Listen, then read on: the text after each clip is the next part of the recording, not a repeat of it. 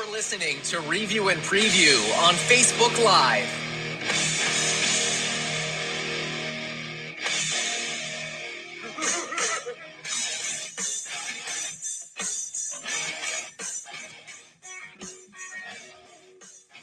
Good evening and welcome to Review and Preview, folks. I'm your host, Tom Scavetta, joined alongside James Montefusco, Kyle Russo, and Fonz DeFalco. This is our very first StreamYard broadcast. Welcome. Hello, everybody. How do you guys like it so far? Looks Personally, good, I'm man. loving it. Good. Loving Looks it. Good. Perfect, perfect. Look at that. We got our first comment here. Look at that. You can post the comments here too. It's awesome. You can show some love to our fans here. Shout out to my cousin, uh, John Unterweger, all the way from Tulsa, Oklahoma. How are you? Hope you are doing well. Um, so, you can watch our live broadcast tonight on our Facebook page, Review and Preview LIU. You can comment on our live stream with any comments. We would love to answer them. Give us a shout out. Follow us on Instagram at Review and Preview. Uh, and then like and subscribe to our Facebook page, Review and Preview LIU. And if you can't watch the whole show tonight, no worries. This will be up after 10 o'clock. And we will also share this audio podcast to anchor.fm slash review and preview live tonight, 8 to 10 p.m. Uh, Kyle, James, and Fonz, welcome once again. A quick rundown of what we are going to go over.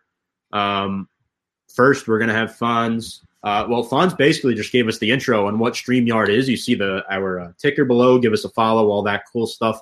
Our names. Uh, you know, OBS was great, but I'm looking forward to seeing what StreamYard has in store for us and our future. If you have any fan questions, the fan questions will be taking all night long. Uh, and then we're going to list off our topics quick of tonight's show. We're going to have our first ever review and preview trivia. So basically, Kyle Russo and James Montefusco on the bottom part of the screen. They're going to go head to head. I'm going to ask Kyle's questions. Fonz will ask James's questions.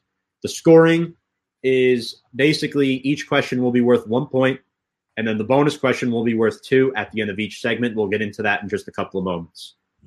Um, this week, also, James, you pitched this idea to me. Thank you very much for doing this. This marks the 46th annual National EMS Week, uh, the week of May 17th to May 23rd.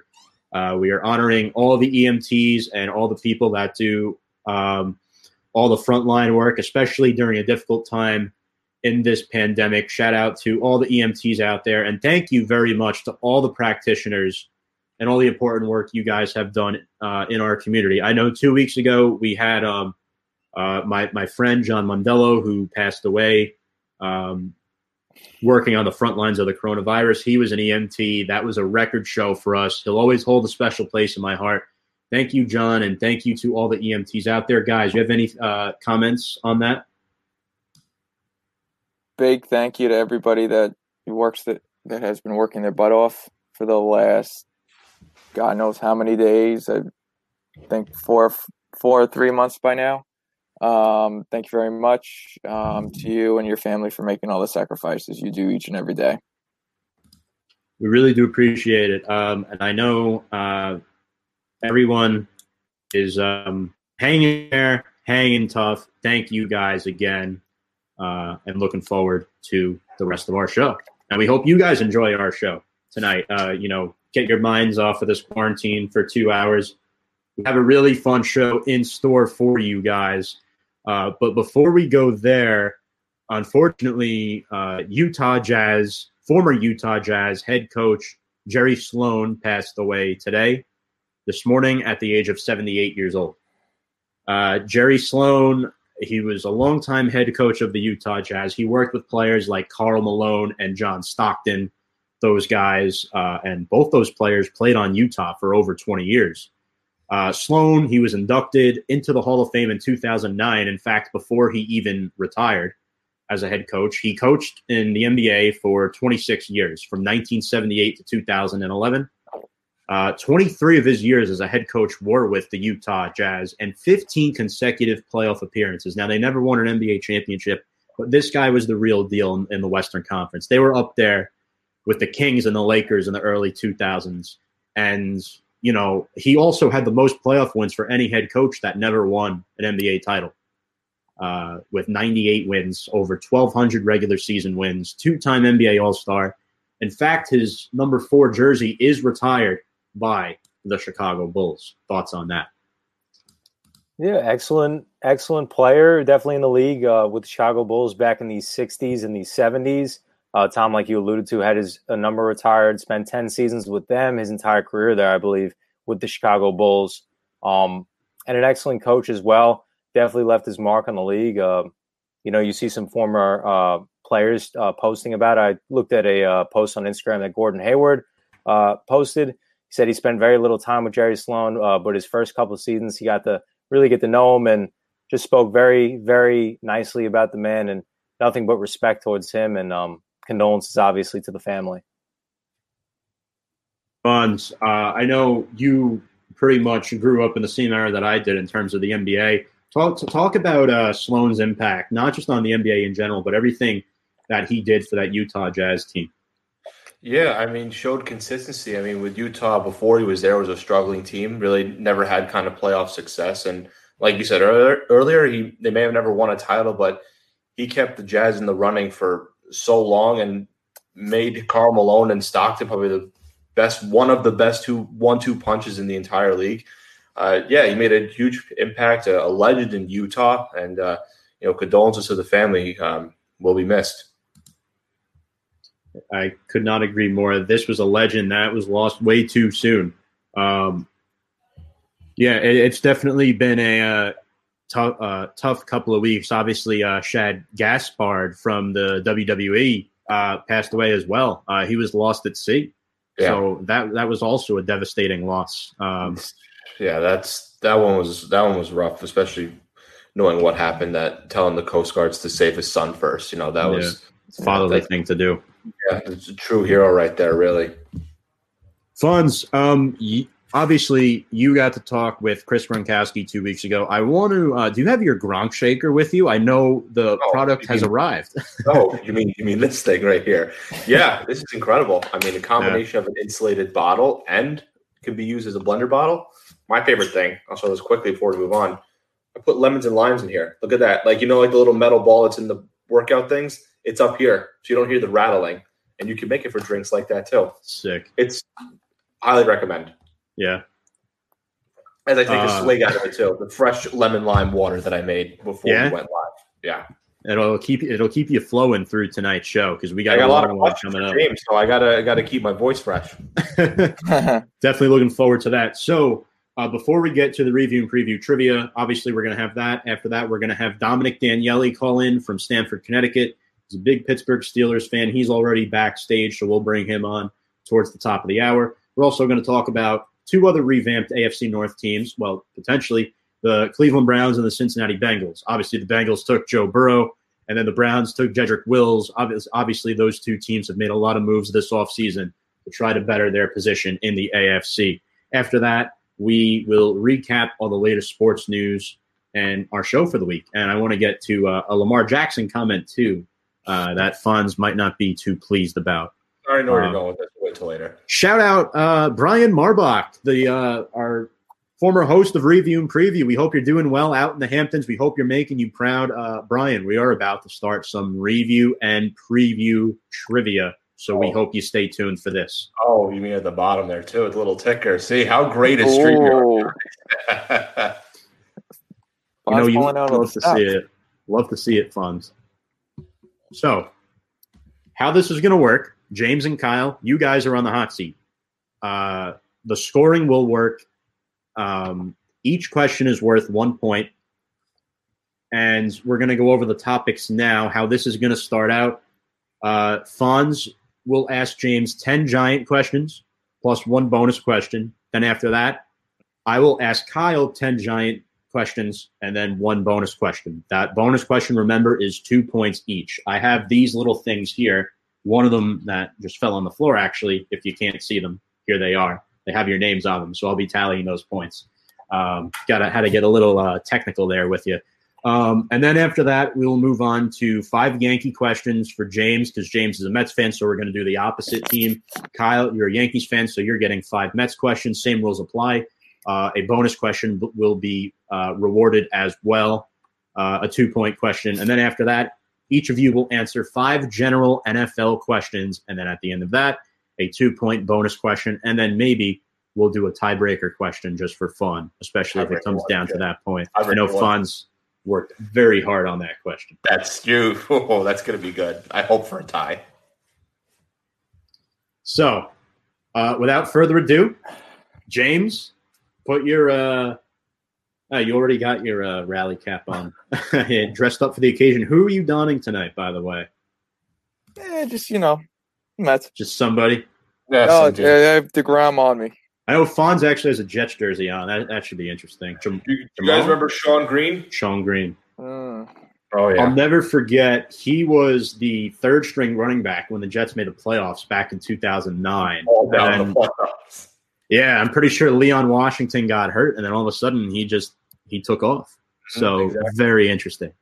Um, okay, so Fonz. I'm going to hand you the sticks, and let's get into those meat and potatoes. Okay. Oh, the meat and potatoes. I love it. All right. You guys made fun of me for it last week, so I had to bring it That, up. that is that's fine. All right, James.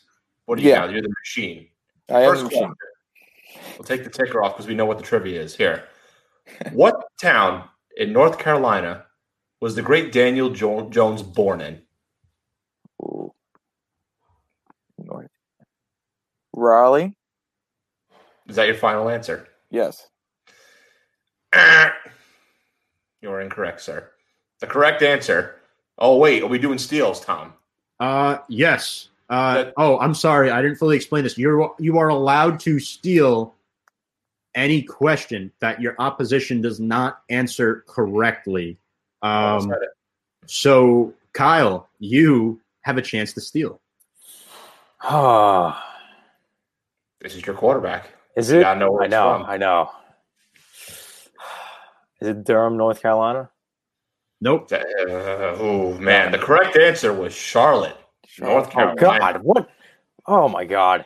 Wow, off to All a right. hot start. Starting off good, guys. All right. Russo, you got that water out? It's getting hot, guys. It's getting hot. All right. Question You number need one another one? good. All right, we are going to question number two. for All right. James, the machine. Still 0 0. In Saquon Barkley's NFL debut against the Jacksonville Jaguars, how long was his first touchdown run?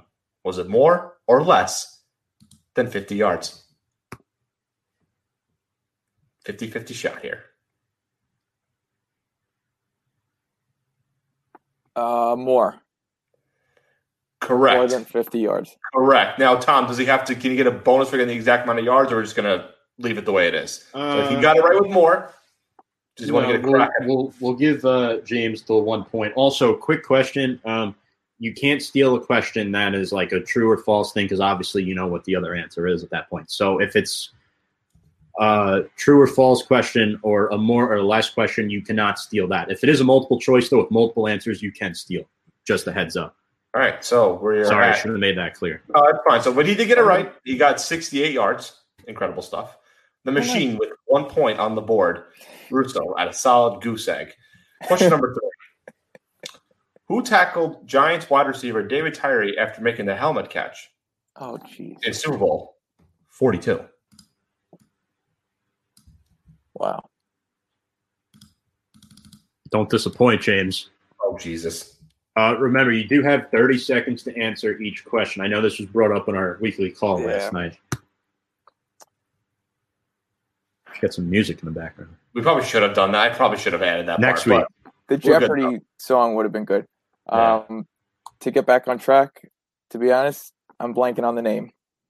You're not even going to throw a name in the dark, just anything. You're just going to leave it the way it is, just nothing. All right. He got it wrong.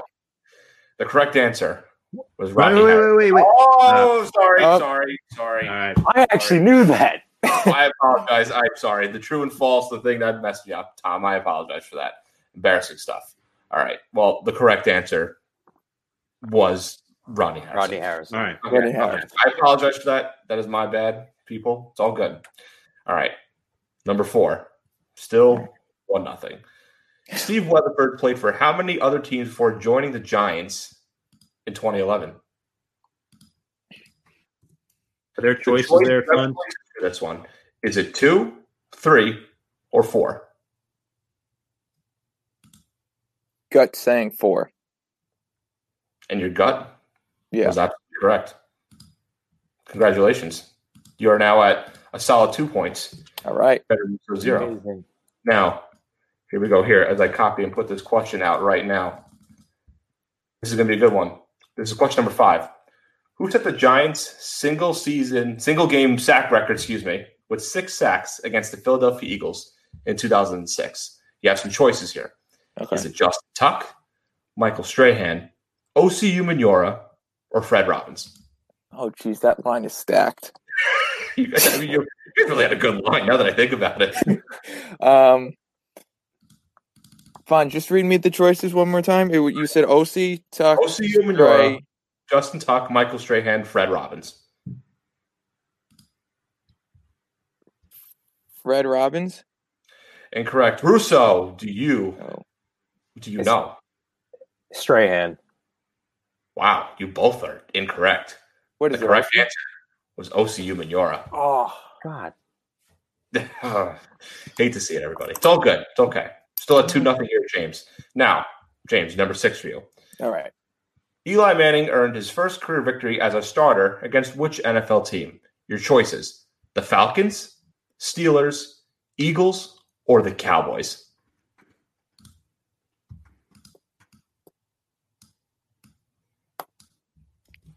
Oh, I know this one. I'm pretty sure I know it. Cowboys. Sorry, Russo, you got it right. Ooh. Russo, were you going to say Cowboys? Yeah. Okay. The machine at three. It's an update, everybody. The machine at three. Kyle the Wrecker and a goose egg. All right, we're at number seven here. The Patriots were held to how many combined points in their Super Bowl losses to the Giants? Both.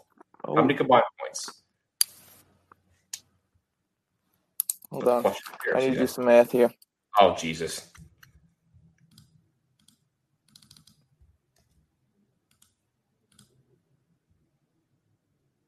Got it.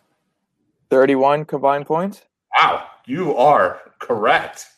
Oh, Damn. I told you I need to do some math. So, Fonz, we got three out of six so far for James. Yes, yes. Uh, well, you got uh, yes, correct. Well, I got four here actually. Excuse me. You got four. You got uh, the Cowboys one, the thirty-one points, the four teams, and the it. more. So we set four to nothing. Just everyone here. Just a little bit of an update here. All right. Now we are at question number eight. Which rookie linebacker broke his neck after making a pick six in a Week 16 game against the Washington Redskins in 2005? Is it Reggie Reggie Torbor, Chase Blackburn, Nick Greisen, or Kevin Lewis? Blackburn. correct? Whoa! God. all right, all right. Oh Five. man. some good stuff right there. Kyle, All right. Steal- I'm did trying to steal some of these. Kyle, did, did you actually know that? I actually did gotta know ask. that. Okay. All right, here's a simple one for you. Number nine, a true or false one. The Giants franchise holds the third most wins in NFL history. Is it true, or is that a false statement? No, all right. I got a question. Third most in this uh, out of Super Bowls or third most overall wins? Third most wins Okay, in NFL history. true. Boom, boom, shakalaka. Damn, man. He's on fire. I like this one. Now, number 10 here. Let me pull it up here, copy and pasting it and putting it in here. Hide that. Boom. This is a good one. How many Giants wide receivers outside of OBJ have been named to a Pro Bowl since 2000? Now you have a couple choices here. Is it two? Is it four? Is it zero? Or is it one? Not counting OBJ, how many wide receivers have been named to a Pro Bowl? Giants wide receivers. Be clear. Two. Russo, do you have one? Would you like to steal this one? Yeah, I'm gonna steal it. Read the choices one more time. Two, four, zero, or one?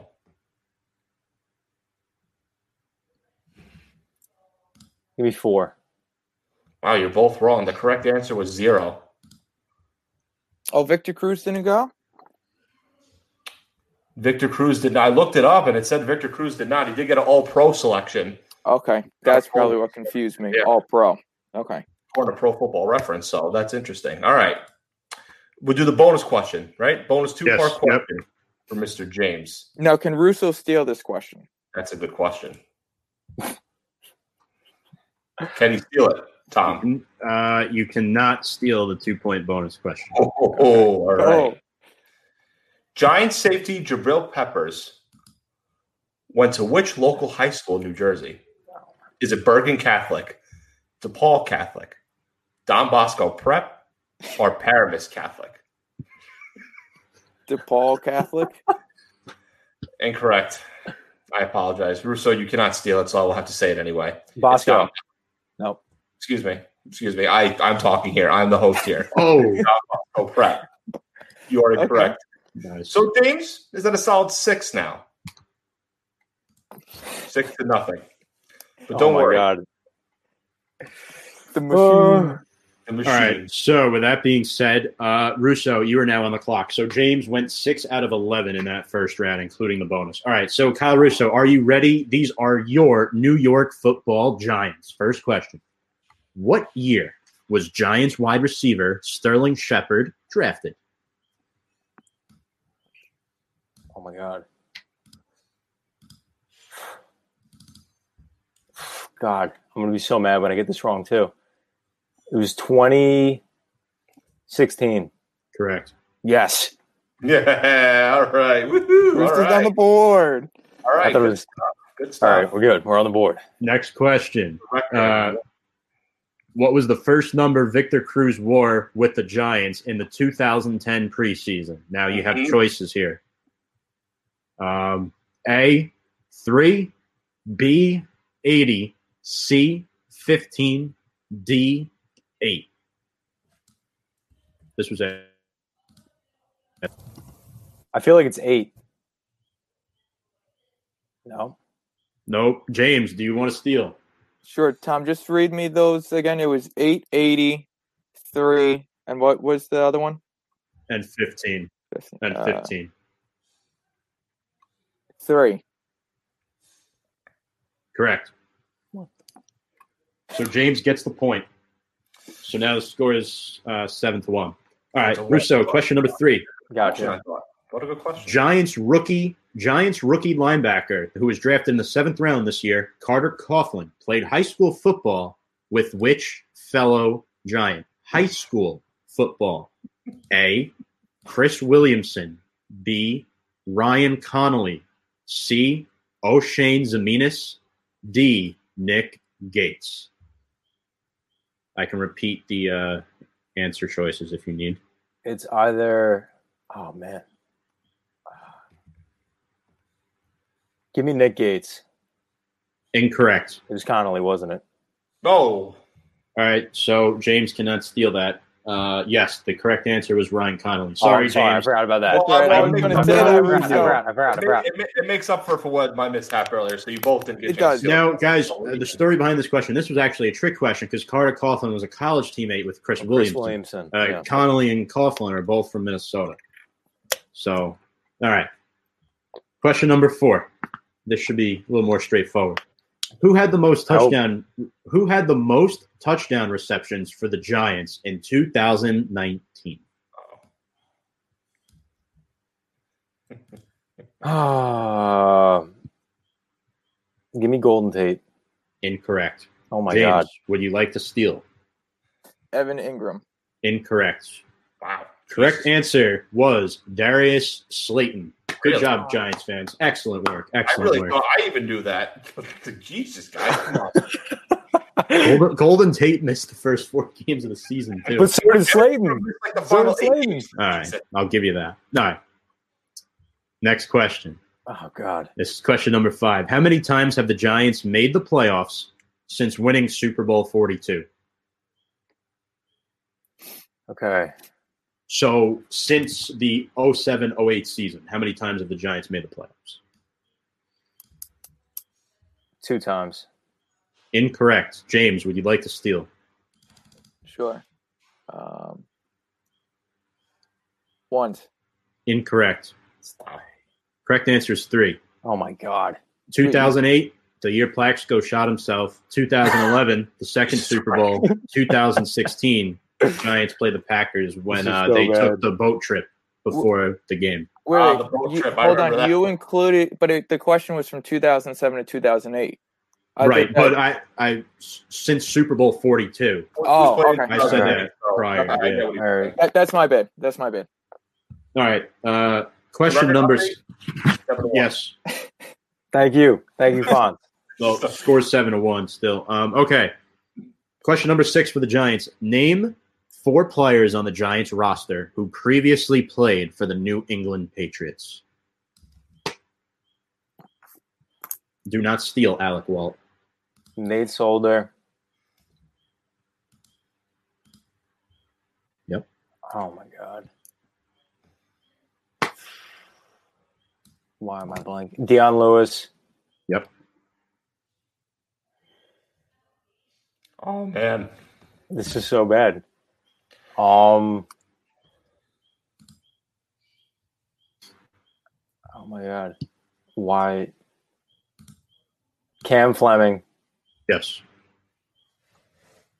Oh, I'm gonna get. I'm gonna be one short. Unbelievable. Ah, give me one minute.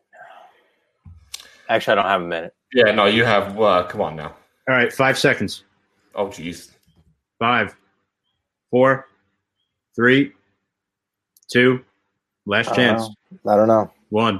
All right. I don't know. Incorrect. James, would you like to steal and name that fourth player? I want to say it's Peppers, but I could be wrong. Incorrect. All right. Currently, this might surprise you guys. There are seven former New England Patriots on the Giants' current roster. Russo got three of them Solder, Fleming, and Lewis. Nate Ebner, hmm Oh my god. Corey Coleman, Eric Smith, the backup Cool. tackle, and John Halapio. Jalapio. He was on their practice squad in his rookie season. I should That all counts. Should Okay. have gotten Ebner. Question number seven, Russo. Let's move on. Giants head coach Joe Judge is from which Northeast state?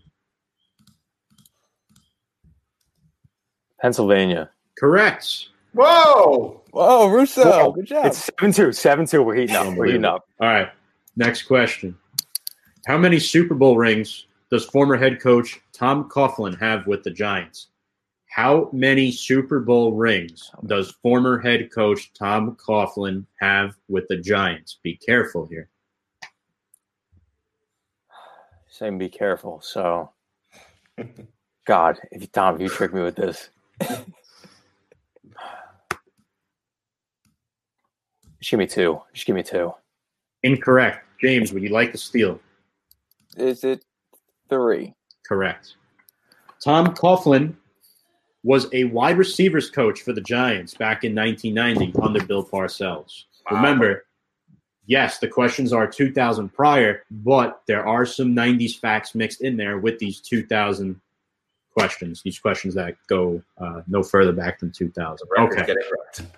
Ninth question. Uh, Oh, sorry, let me I put a point for Russo instead of James. All right, eight to two is the current score. Okay.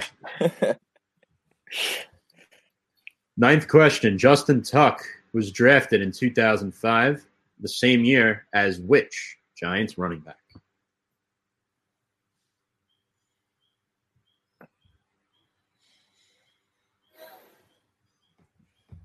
Come on, man. Bradshaw. Incorrect. James, would you like to steal? Brandon Jacobs. Correct. Oh my God. How do you forget about I Brandon? don't. I forgot. Okay, Russo, remember, you still have a two pointer coming up where you can catch up. But before that, the 10th question God. How many games did Tom Coughlin win as the Giants coach? You have choices here A, 94, B, 110, C, 102, D, 88. That's 94, 110, 102, and 88. You one oh two. Correct?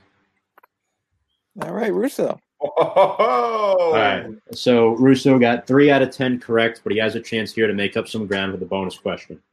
should be good. Amani Toomer is the all-time leading receiver for the Giants. Who is second? If you get this wrong, I would be very surprised. I feel like I know the answer, but I, I just don't feel it's right.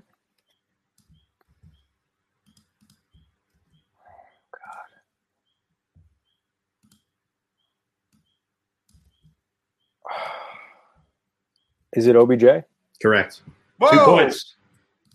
Russo, if you got that wrong, I, I don't know what For you some reason, my mind was telling me Cruz. I'm like, nope, that's not it. All right, we got to keep it moving. Uh, Fonz. Uh, so a quick point ta- uh, tally: nine to five. James. James stole, I believe, two, uh, three questions on Russo's turn. All right, uh, Fonz. Back to James. Next topic is New York Yankees for James. Correct. Ugh. Yeah, here we go. How many numbers are retired with the Yankees? Not counting Jackie Robinson. Is it 21, 20, 15, or 18? 21. Booyah. You got him. Oh, he's too good. He's too good. All right. Number two. What number does Brett Gardner wear? Oh, for the love of God. Oh, thank you. Thank you. Yeah, he hates the pinstripes. I know he does. 18?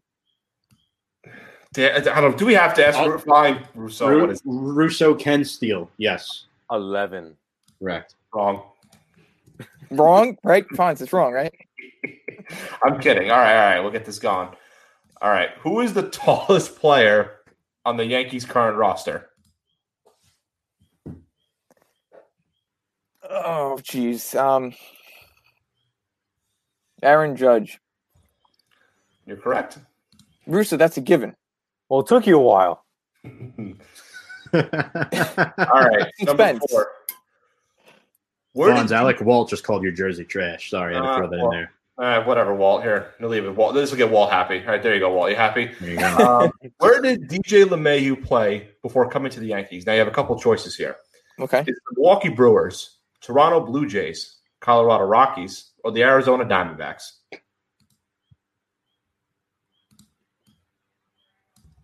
I can repeat the teams again. Diamondbacks. Russo. Rockies. Unfortunately, you are correct. We're at Yeah. seven to eleven here. It's all good though. It's all good, everybody.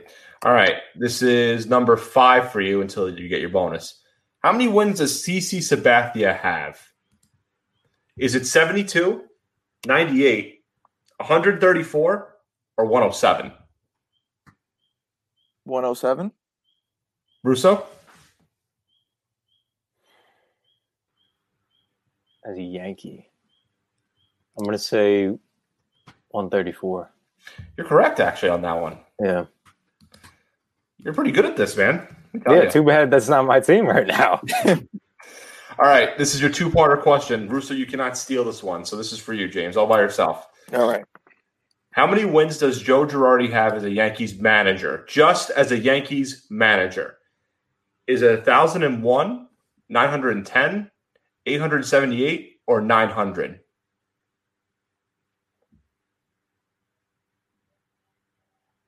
Nine ten. Boom. You got it. Russo, just like that. Come on, man. mad. Here we go. Look at that, everybody. How how incredible, incredible stuff. Now we're going to go on to we're at the update here. It's 13 to 8. The machine is wrecking the wrecker. And we got Kyle up here. Tom, take it away. You ready, Russo? No. You you, you have uh, you have five Mets questions and one bonus upcoming. All right. Great. So, first question: True or false? Oh, Jacob you. Jacob Degrom has never had a losing season on the mound at the major league level.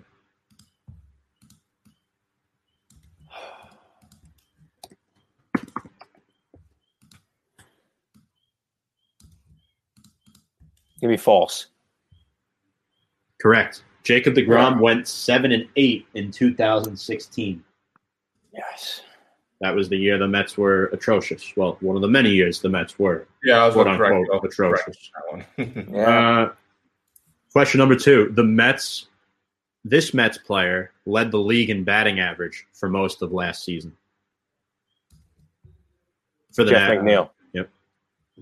Correct. Whoa. Jeff McNeil is correct. wow. Two for two for the Mets. All right. Kyle Russo, as you know, and as I'm sure you really enjoy hearing this, Pete Alonso broke Aaron Judge's rookie home run record last year. Uh, how many home runs did Alonso hit? 53. I don't even have to get into the choices. Correct. Yeah, terrible get it. number. Terrible All right. number. That's a beautiful number right there, guys. All right. Uh, okay. James catching up, dude. Oh man, I'm I know. hyped. You know, the Mets quite time. You got to make them more difficult here. I know. Fourth question. How many division titles do the Mets have? You have choices here. A, 6, B, 10, C, 20, or D, 17. Again, that is 6, 10, 20, 17.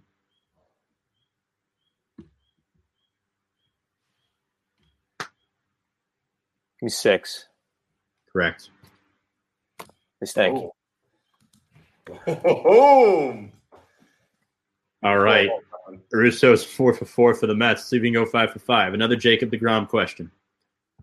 How many wins does Jacob DeGrom have? You have choices. A, 60. B, 79. C, 20. D, 17. I'm sorry. Whoa. How many wins does Jacob DeGrom have? I read the wrong choices. A, 60. B, 79. C, 66. D, 54. Again, that is 60, 79, 66, or 54. 54. Incorrect. James, would you like to steal? I believe it's 79. Incorrect. Correct answer is 66. Yeah. Oh, 66. Okay. All right, bonus Yeah, two Matt. pointer. Boy, bonus two point question. Kyle, Yep. can you name four Mets starting position players from last season that hit over 20 home runs? There were five that did it. Can you name four of them that hit 20 or more home runs? Alonso. Um, Conforto. Uh, McNeil. And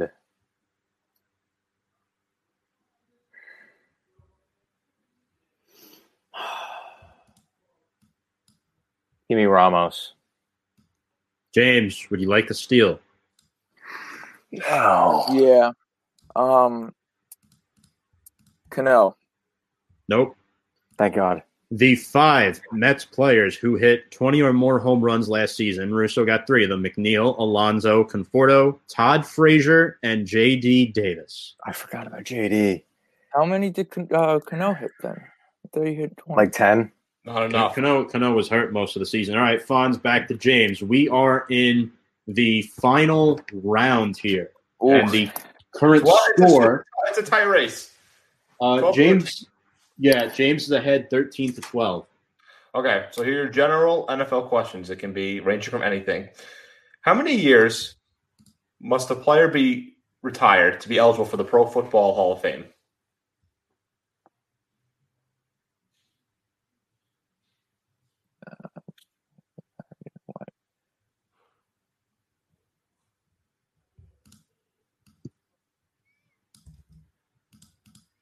Eight years?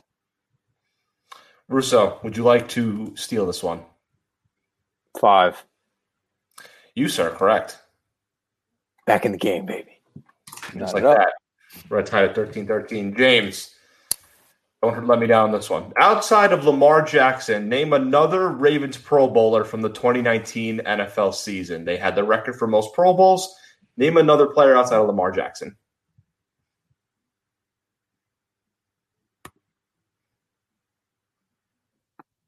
I blanked on your running back's name, and that's pissing me off now. Jesus. Don't do this to me. I, I I literally see his commentary. Are you kidding me, Monty? There's 13 other choices you can go with here. Hollywood Brown. Wow, I wish. Russo, would you like to name at least one Ravens Pro Bowler not named Lamar Jackson? Big trust, Mark Ingram, maybe. That is correct. Other choices we would have accepted Mark Andrews. Marlon Humphrey, Marcus Peters, Mark Fonz, Bionda, can- everybody. Can, can we get the score on the? Or should have yeah. just said Ingram. All right, I got a question. I know this is way late in the game. If it's I 14. said, it's if I- 14. Yes, that's right. I apologize. I got to update that one. Yes, yes, yes. if 14. I just said the last name, would that have counted? No, Ah, no, okay. because uh, Orlando Brown made the Pro Bowl. So if you just said Brown, like I, I know Brown was wrong, but if you just said Brown, Yeah, yeah. we wouldn't have known which one you were referring to, and you might have accidentally been given a point for that. So the full name. Okay. No, no, no. I just wanted to double check. That's all. Like if we're talking about Ingram, I, I didn't remember his first name, but then I'm like, well, his name's Right. not If count. we're talking about the Thacarius Bo Peep P, uh, Keys on the Chiefs, who I can't even pronounce, you can just say Bo Peep. Pete. Little Okay. All bit. right. This is your number three. Carson Palmer played for the Cincinnati Bengals and Arizona Cardinals. What was the third team he played for? Oh, no.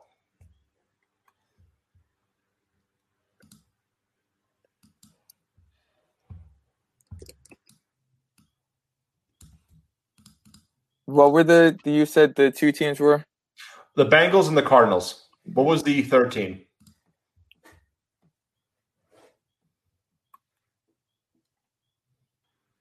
Arizona.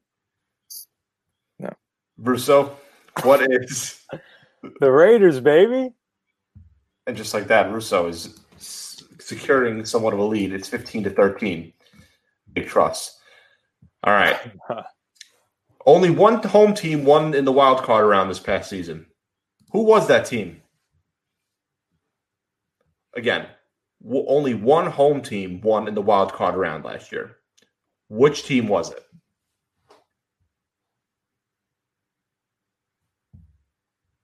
I'm trying to remember who who the home teams were.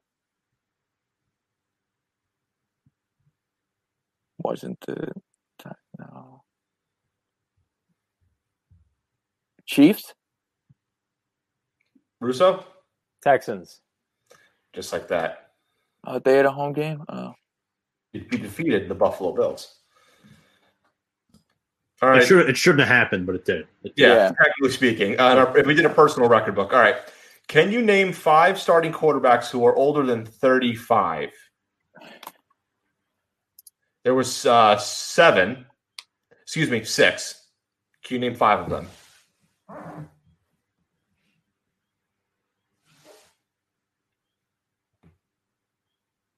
Five of the six starting quarterbacks. Can you name them who are older than the age of 35?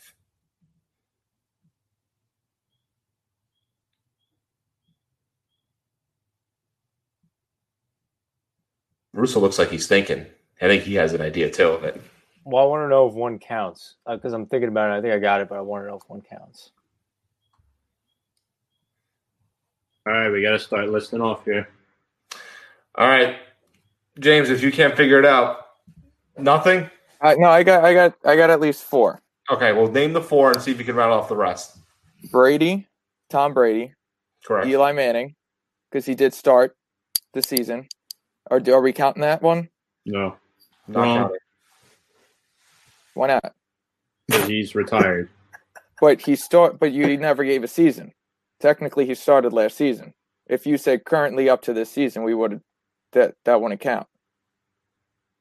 Right, but Eli Manning retired. So we said currently, like the guys, You the need guys five left. starting quarterbacks. All right, Like so now. it's Tom Brady, Aaron Rodgers, Mhm. Joe Flacco. He's not thirty-five. He didn't start. He didn't start. Not All right. starting, and he's not. Russo. Russo. still- He's got two of them. What did he say? He said. He said. Brady and Rodgers. Brady and Rodgers. He's got two of them. Can you name three more? Yeah, Brady, Rodgers, uh, Big Ben. Oh, yeah, Big Ben, because he started. Yes. Um, Brees, Oh, and I wanted to know if this one counted. Does uh, Fitzpatrick count? Fitzpatrick does count. You're counting Fitzpatrick here. So congratulations, you got it. It's 17 to 13. Now we got the final bonus question here. Russo, you cannot steal this one. See if you can redeem yourself, James. Can you name the last time the Washington Redskins made the playoffs?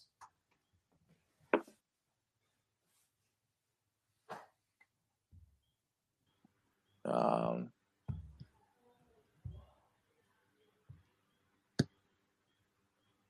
two thousand twelve. No, he cannot. And so Russo cannot steal. It is 2015. Apologies for that one. Here's the score update. Tom, we'll get to you now. Get to the questions for Russo. All right. So, Russo, uh, you have a comfortable four point lead. However, James can steal, s- still steal questions that you answer incorrectly if you do. So, five general NFL questions followed by one final bonus question. All right. So, question number one The Chicago Bears lost to which team in the 2018 wild card round? So, not this past season, the one before. The Philadelphia Eagles. Correct. Wow. Damn. Boom. Didn't even need an explanation, Tom. You got it. Question number two: LaDainian Tomlinson ended his career with which NFL team after The Jets. spending? Jesus, man. Let me, let me put the tickers up here first. My God, dude. You nailed. Question number three: Former NFL quarterback Jay Cutler played for how many teams? Two Bears in Miami. Incorrect. James, would you like to steal? Sure, I'll give it a shot. Um, Jay Cutler played for three. Correct. Kyle, you said the Bears in Miami, right? Yes. Jay Cutler was drafted by the Denver Broncos in 2006 and played for the Broncos for three years before going to Chicago. Fun facts, guys. fun fact. Um, all right. Question number four, Kyle. Who won the 2012 NFL MVP? You have choices. A. Adrian Peterson. Adrian Peterson. Correct. Jesus Christ, man. I know. I, listen, I know something. Let me have it. The other choices would have been Tom Brady, Aaron Rodgers, and Calvin Johnson, but you got it. Johnson. All right. Question number four. Which year did Oh, the yes Fonz? no, I messed up. The, I popped the wrong question. Go ahead. You're good. Don't listen to me. Okay. When did the Rams leave St. Louis? Which year did they leave St. Louis for LA?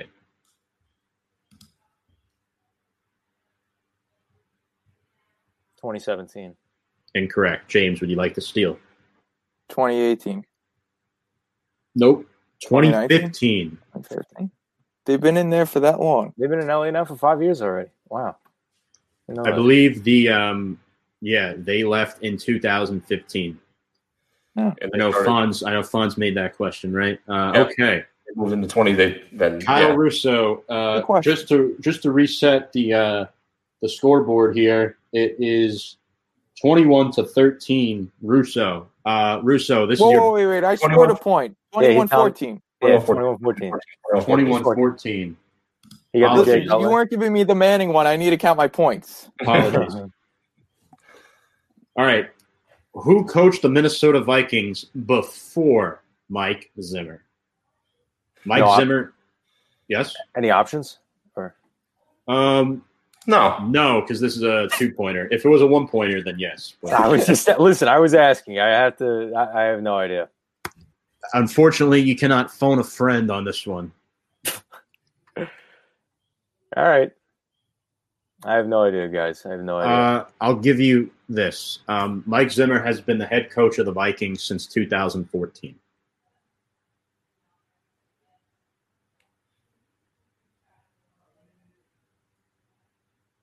Still have no idea. All right, James, would you like to give a crack at it? I know this is just for fun at this point. Yeah. Um.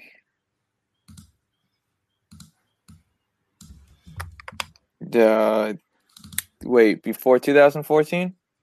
Yep. Not Coughlin, was it? Nope. All right. Answer was Leslie Frazier. All right.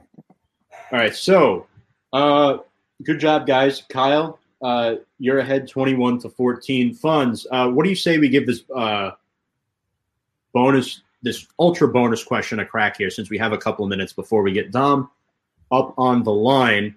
Yeah. Um, and how this is going to work. We're doing this on the fly right now.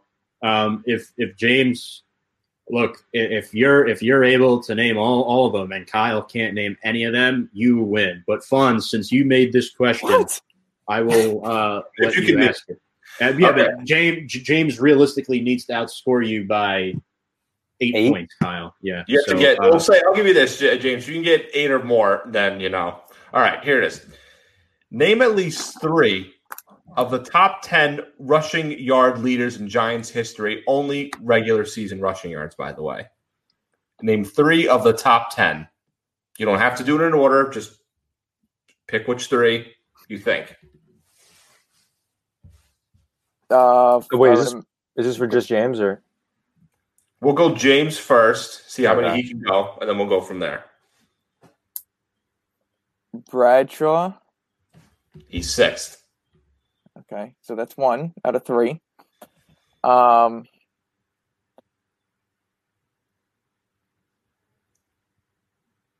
uh, Brandon Jacobs, but I don't think so. He yeah, he's on there. He's on there. Okay. Fourth. Um,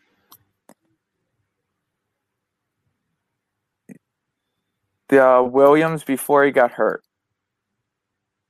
There is no Williams on here. no, no, no. I, I, I know. I don't know why I said Williams. I, Wil- Wils- Wilson. He's, No. he's the last- David Wilson, I know you're talking about. No, Yeah. he's No, not. okay, that, that's what I. I wasn't too sure about him. Um, one more. Uh, how many years are we going back? This is all time rushing leaders. All right. Um, This is why it was a tiebreaker. ten seconds. Tyree? No. No. Um, I don't know the third. Five, I don't four, So Three. he, he's not good. So he got Brandon Jacobs and Bradshaw at four and six, respectively. Russo, can you name any more on that list? Uh, Tiki. He's number Tiki one. Barber? He's number one. Uh, Just for fun, 'cause we have some extra little time here. If you can name anybody else, I mean, you're talking about all time season, right? all time regular season rushing leaders. Uh, Saquon.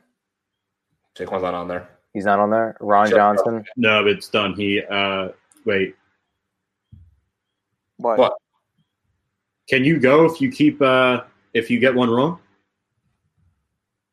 Oh, well, I mean, Jay, I mean, Russo's already in the lead. He already won the game. That was just for fun. we have All a right, little so yeah, time. keep uh, seeing if you can name any more, Kyle. Uh, Ron Johnson. Is he one of them? he's number seven. Or Rodney Hampton? He's number two. I'm pretty sure Tiki had like Yeah, five we of them. yeah we said T- Tiki's on there for uh, Tiki's one. Rodney Hampton's two. Brandon Jacobs is four. Bradshaw's uh, six. Ron Johnson's seven.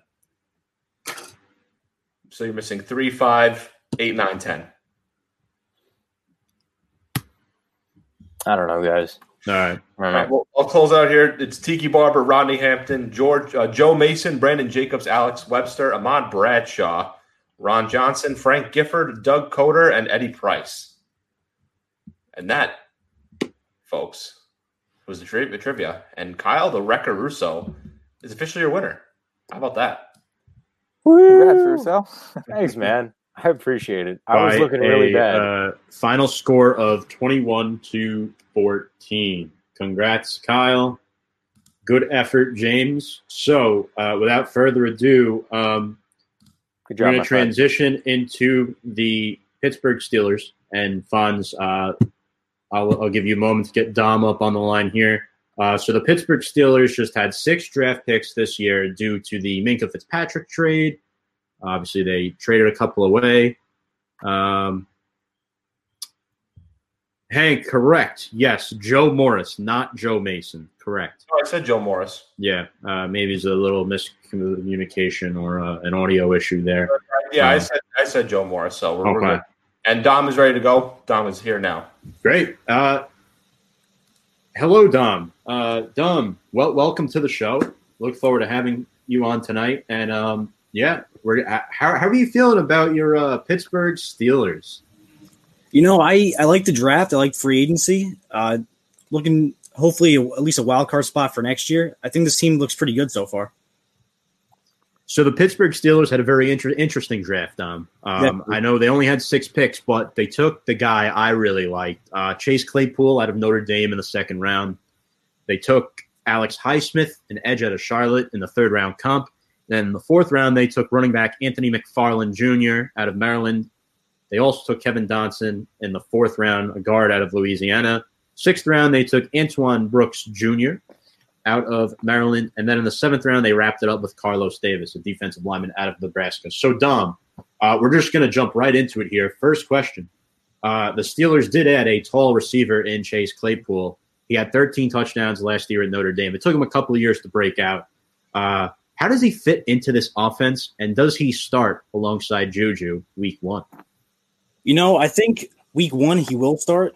I, he's a big target. Some he's a wide receiver that Ben needed, especially you know he probably only has two, three years left at max.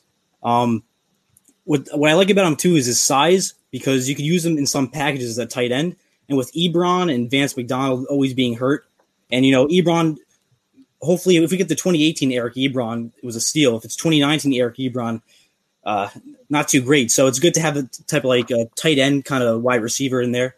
So I think he's going to fit in pretty well. Good target for Ben too. Yeah, you know, I re- I really like Chase Claypool. I know Russo, you were high on him for the Giants. Uh, what do you think he brings to the table that other receivers don't? I think he brings that athletic freak ability. You know, what really raised his combine um, status up was uh, his draft status up was the combine. Just an unbelievable freak athlete. He's going to be uh, a dominator when it comes to 50 50 balls, that's for sure. Uh, and he's just going to help alongside, you know, uh, there was arguments going into last season, and I guess they'll never get to be proved or not because we didn't see a Big Ben went down, I believe, week two or week three early yes. in the season and never came back.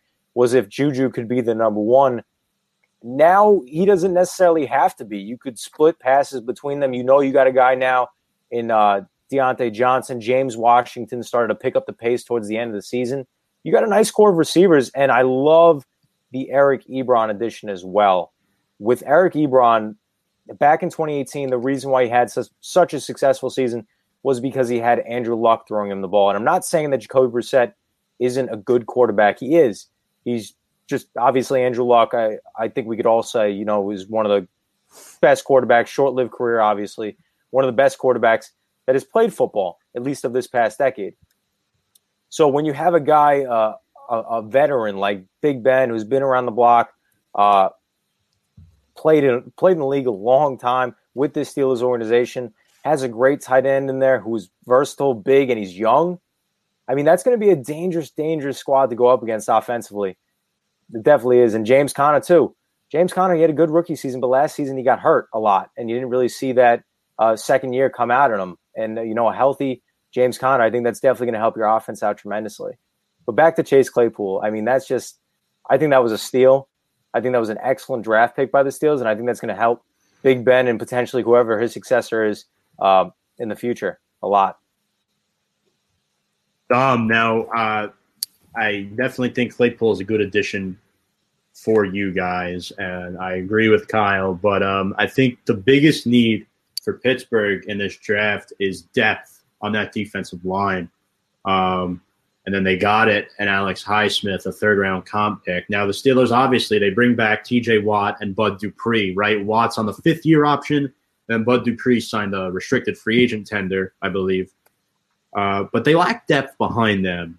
How does Highsmith, a former walk on, by the way, fill that void? And what do you expect from him in year one? Well, in year one, I don't really see him having too much of an important role. I mean, he's I believe he's 248. He's not the biggest guy, but he is fast. I think he's more of a he's definitely a project type of guy. I think that um, he won't he probably won't see much playing time, maybe special teams. But what I do like about him is that he's very fast off the line. He can get to quarterbacks very quickly. It's just his biggest issue is against the run, run blocking, but um, run defense. Sorry, But uh, I don't expect much out of him. But I think he could be a good successor for uh, Bud Dupree in the future if we don't re- agree on a deal. Yeah, I definitely think he'd be a guy that I could fill in. By the way, he had 15 sacks at Charlotte last year, so definitely uh, an interesting little factoid there. Uh, Fonz, do you have a question for Dom? Yeah, I do. They so the Steelers drafted a, a running back in Anthony McFarland Jr. from Maryland. Uh, so on top of that, they have Jaylen Samuels, James Conner, and Benny Snell, I believe, as the other running backs on the yeah. roster. Uh, we kind of saw the likes of uh, mainly James Conner getting injured and not being, you know, there as much. Uh, do you think more now the Steelers are going to go with the running back by committee um, with the selection of McFarland and kind of use all four of them, or do you think they'll still kind of go with Conner as like the bell cow and maybe put Samuels and the other guys previously mentioned in the like spot duty? Yeah, you know, I think that they're gonna they're leaning more towards committee, kind of like what Seattle's been doing, especially San Francisco, and that's been working out for them. So I think with uh, with Conner also on his last year of his deal, I'm not sure with with his injury history. I don't really, uh, I don't see him signing him back. He does want to come back because he loves Pittsburgh. He's he said to reporters that it's going to be tough leaving if he does have to leave. But um, I think that with uh, also Kerrith Whyte too, who they uh, picked up from uh, the Bears practice squad last year. He was very good last year, very fast. He's almost kind of like McFarland too. They're both the same, they're close to the same weight, same height. They're both just home run type of running backs. They just they have a, like a burst of speed. Uh, but I think committee is going to probably what's going to what they're going to start doing uh, next couple years. Think since Le'Veon Bell left, they kind of realized you know just got to have a bunch of collect, a collection of running backs instead of just having one premier guy and then just a bunch of uh, scrubs behind them. So yeah, I think committee is probably what they're going to do with McFarland. So Dom, I'm actually not a big fan of this pick. Um, uh, the reason why is uh, I understand he was he played in the Big Ten. Uh, that's great and all, but I'm pretty sure he only you know he, only has two real years of experience. I think he flipped around positions and whatnot, and I just think I don't know about you, Dom, but I think the Steelers are pretty okay at the running back position with Samuels and Snell, like Fonz was uh, alluding to. Obviously, Conner is that bell cow, but uh, you know, I hope McFarland does well there. I'm just, I'm not sure if it was at, actually like honestly like, like a, maybe a necessary pick, but I mean, it definitely didn't hurt. I know Pittsburgh really uh, is trying to revamp. Um, I know besides their three Pro Bowl offensive linemen, they don't have that much. So I mean, that's where I thought they would have went there. Yeah, I mean, um, I think I think it was a little bit of a reach, especially in the fourth round with a guy who's you know that small. But what I do like about him is that he, even he's not like a Dri Archer kind of guy, you know, who's one tackle and he's done. This guy just plows through guys even for his for his weight. I mean, he's he's a strong power kind of running back too with that speed. So, um, I mean, it could work out. I don't think he's gonna. I think he actually has a chance of making an impact next year because with uh, Conner always getting hurt, with Jaylen Samuels always getting hurt. I mean, it's good. It's it's always good to have a good collection of running backs. So I I don't mind the pick, but at the same time, it could be seen as a reach. But I understand, like I understand your point, but um, I'll take it for now. We'll see what happens. Yeah, I mean, look, I don't think it's a bad pick. I'm just not like the biggest fan of it, but I mean, yeah. we'll see what happens for sure. Uh, James, question for Dom. So, Dom, this is uh, a little bit off, not focus on the draft, but with mm-hmm. uh, Big Ben coming back, you know, clean shaven, it looked like from uh, his picture a few days ago. Um, do you see since what we saw last season with the Steelers backups, what they went through, did you feel like they should have drafted a quarterback more in the draft or more leaving that open for Big Ben to come back to Big Ben style? Yeah, I mean, I was kind of I was surprised they didn't go after a quarterback, but at the same time, I think after Jalen Hurts, I didn't really uh, expect them to really. It didn't really didn't make any sense to go after a quarterback, I guess, for this year. I wanted a guy like Chase, uh, not Chase, Case Keenum would have been a cheap backup just to have alongside Mason Rudolph in case uh, Mason con- continues to struggle. But um, yeah, I think next year would probably be a year. I think in the first round or second round they go after another quarterback if if Rudolph isn't uh, the success for the Big Ben. Now, would you just to tag along uh, to that question? Would you then, since uh, there's still a few quarterbacks open on the market, would you want to see the Steelers take a splash at them at all? Uh, oh, you mean like Cam Newton? Yeah. Honestly, I think for the right price, if it's a one year deal and it's it's not too uh, not too much money involved. It's low risk. I actually I would consider that, especially you know if he's still available during the season and Ben gets hurt again and Rudolph just can't figure it out. That's that's not a good that's not a bad guy to have in your uh, quarterback room. So especially for at that price for like a one year deal, I would definitely take it. Hundred percent, hundred percent. Good question, James. Uh, so, uh, Russo, question for Dom. It kind of goes along the same lines of what James asked, a little different though. Uh, with Big Ben, he's coming back from, I believe he aggravated and wound up having surgery on his actual throwing elbow, his throwing arm. Yes. Uh, last season. He's a 38 year old. He just signed a two year extension, I believe, around $66 million. Do you see Big Ben living out the extension of his contract? Uh, I mean, as a start, as at least as a starting quarterback for this team. Okay. Uh, I I think for two more years, I think he could. Uh, he's always I mean, he had a freak injury last year, but he's always been durable. He, he gets hurt all the time, but he's always comes back. He's he's just a strong guy. I think for two more years, I think he'll be fine. I think the old line's going to get better too. I mean, it was disappointing last year because all these elite guys on the line, but I think he's going to have protection, weapons. I think he's going to be fine. I think for two more years, live live that contract out. Yeah, I definitely think that Big Ben is definitely not going to last too much longer, but I think he's going to last longer. I think he's going to be one of the last few remaining, especially of that 2004 class, of that class in general, or of that upper tier of quarterbacks right now. Uh, so, Dom, my next question for you is Kevin Dotson, right? The the fourth round pick that they got via the Miami Dolphins for the Minkah uh, trade. Dotson comes on to an offensive line with three former Pro Bowlers: Alejandro Villanueva, Maurkice Pouncey, and David DeCastro. Right, uh, a line that surprisingly struggled last year, in my opinion. I think you saw it a little bit too. Obviously, the Steelers started out zero and four. Um, how will Dotson learn under those guys? You know, um, yeah, they struggled last year, but I think they're gonna have a bounce back year. Like DeCastro, Pouncey, and Villanueva are all excellent.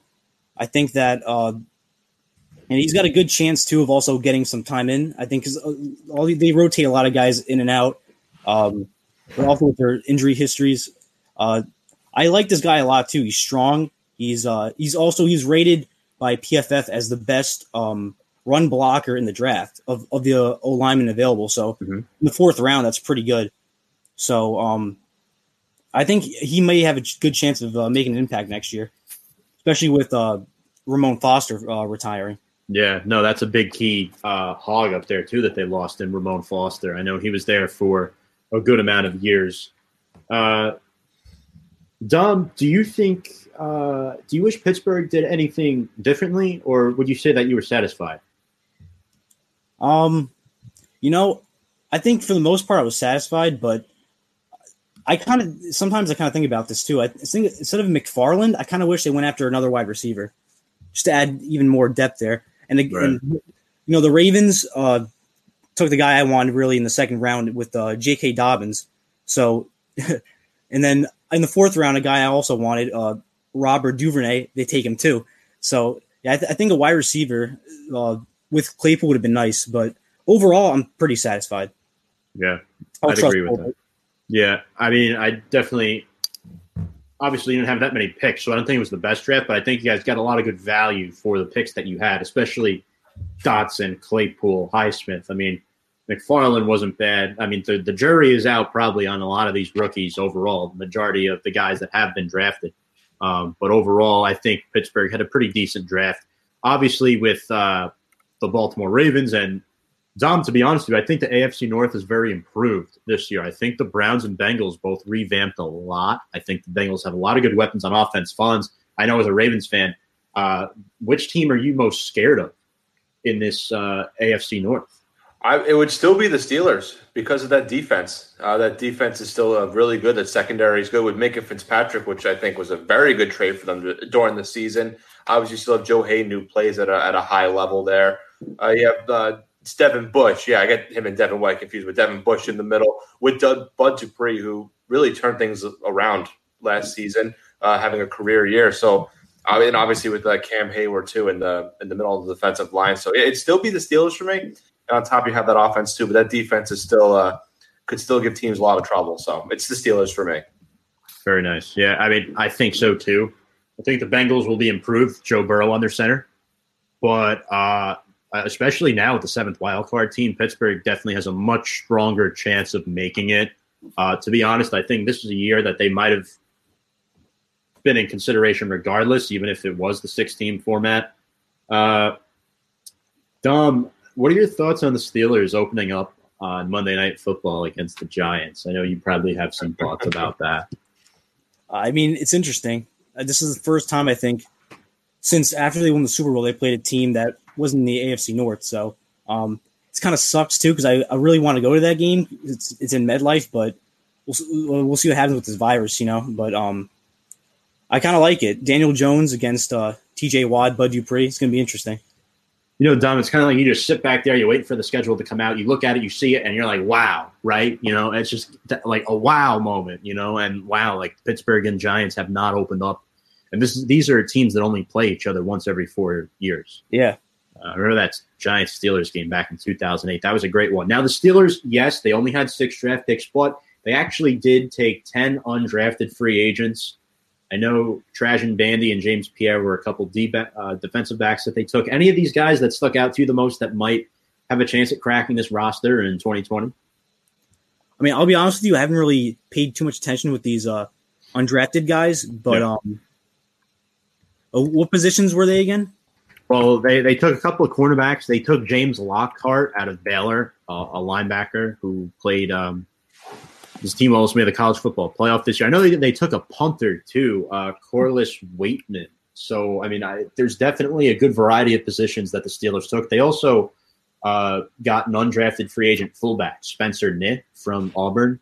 So, you know, they took they took a lot of uh, interesting developmental prospects that have a shot at uh, making this team for sure. But um, yeah, Dom, do you have a favorite pick in general uh, that stood out the most to you? Okay, uh, actually, I would actually say Kevin Dotson, and the reason why is because ever since I started using Twitter last year, I would uh, if any of the guys who get drafted by the Steelers have their DMs open, I would just say like, like you know, you know, I'm pumped to have you on the team, anything like that. And so they never respond. The first time I ever got a response was Kevin Dotson. He hearted my message and followed me on Twitter. So uh, interesting. I'm a huge oh, Kevin Dotson cool. fan now. I guess that's dope. Yeah, Very it's uh, pretty cool. You have an NFL player following you now from your favorite NFL team. Exactly. Uh, guys, uh, what was your favorite pick made by Pittsburgh? Do you agree with Dom that this was your favorite pick? I mean, personally, mine was Chase Claypool. I know it's not just because I'm a Notre Dame fan. His height, his size, and I really think it fills a void because Juju. I know the Steelers had quarterback problems last year, but Juju's numbers were not as what they were compared to the year before. And I still think the jury is out on guys like uh, James Washington. I know they have Diontae Johnson, who's a really nice young product, but uh, Chase Claypool is definitely the guy for me. I, I, agree with you on that one. I think it'd be Claypool for me too. It gives them another option at the receiver spot. I mean, because when Juju went down, yeah, Diontae Johnson was good, but you kind of saw struggles of like whoever was throwing the ball, they couldn't really find a consistent target. So Chase Claypool, big body target, fits perfectly in Pittsburgh. So yeah, I agree with Tom, and that's probably the that's my favorite pick for the Steelers draft. I would have to go with Alex Highsmith. You know, this was a guy that the Giants liked a lot. I thought the Giants were going to actually get him. I believe the Giants took Matt Peart in the third round with the 99th overall pick. The Steelers draft Highsmith with the uh, 102 pick in this year's draft. Um, that was a guy I, I, followed when I started hearing that the Giants are very interested in him. He's an excellent player, and um, Dom, I believe you said this earlier too that if Bud Dupree was to leave, if um, after this tag is over, after this year is over, and they don't get him back, this is a this is a stud guy you got here. This is a stud guy. Yeah, I completely agree. I also really like the Antoine Brooks pick a lot. The safety uh, out of Maryland, same college as McFarland. Uh, Dom, obviously, I know you have Terrell Edmunds and Steve Nelson, but I, I think he's definitely a solid guy to have as a third safety special teamer. Uh, I think he's good as well. Um, also, I know you're a big Eric Ebron fan, um, and that's really my last question. I mean, we'll open up the floor uh, to you, but Eric Ebron, instantly the starting tight end, right? Instantly. Mm-hmm. I know he's a big uh, red zone threat for the Lions and the Colts. Yeah, you know, uh, the contract too is I think it was only two years, ten mil. That's that's a steal if we get the 2018 Eric Ebron. Mm-hmm. Like like uh, you guys said, with uh, he had Andrew Luck throwing the ball to him. Obviously, it's much better than Brissett. And I mean, his only issue is you know he has like streaks of being hot and cold. But you know, a big guy like that too to just add to this offense, perfect target for Ben. Um, he's just like the big hands, long arms, uh, pretty fast actually too for a tight end. So uh, for two years, ten mil, that's a great, great sign, great signing, especially with Donald always, always getting hurt too. I know Nick Vannett got traded last year, and then uh, yeah, Van Vance McDonald.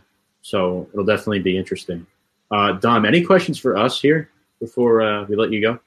Yeah, what do you guys think of the um, the new playoff format for next year? Kyle, I'll let you take this one. It's it's definitely interesting. I, I don't know if I, you know what it is. It's one of those things where I would have to say that I'd have to see it play out and actually see how it would unfold, because you've already seen that players, a lot of players don't necessarily agree with this new format, but obviously they're going to be forced into it anyway. You'd have to see how it go down, and then you know what's going on in the world right now. You got to even see if it if this season even happens, you know, knock on what it does. Um, as us football fans, definitely want to see a 2020 season. But for me, it's just one of those things that I, I got to see it unfold before I could really make an opinion about it. Fonz, you got anything on that? And I'll chime in. Um, you know, I mean, it, it does. I kind of, I kind of agree with Russo on that. Uh, it is a way to, you know, get an extra team in the wild card spot, and it kind of solidifies like who's the top team in each conference. Because I think it's now just be one team that gets the uh, the bye week. So that I guess that would kind of show like who's the I guess the supreme leader or whatever of the conferences or whatever. I mean, I guess, but it's something different just to change things up. It's been the same kind of format for a while, so it's a little bit of a change. But like Russo said, I want to see it out for a year and see like if it works, and if it does, then maybe they'll change it up or something. But you know, it's cool to see that you know we get an extra wild card team in there. It gives fans uh, more hope that they can make a playoff run. Hundred percent, I do too. Uh, Don, my personal opinion on it is I, th- I think of it this way. I think that if I if I'm Fonz right now, like I'm scared of this seven this uh, seventh seed because now it puts that much more pressure on you to get that one seed, uh, especially playing in a conference that does have Patrick Mahomes. You could sit there, go 13 and three, and have to play an eight and eight team on wild card weekend and lose. You lose one game, you're done. You know what I'm saying? I love it personally. I think it adds excitement. It adds competition. Uh, this is one of the very few things I like about the new CBA. Uh, yeah, I personally think it's going to be good for football. Yeah. Um, so uh, we're going to let Dom go. Dom, any final thoughts? Uh, not really any final thoughts, but uh,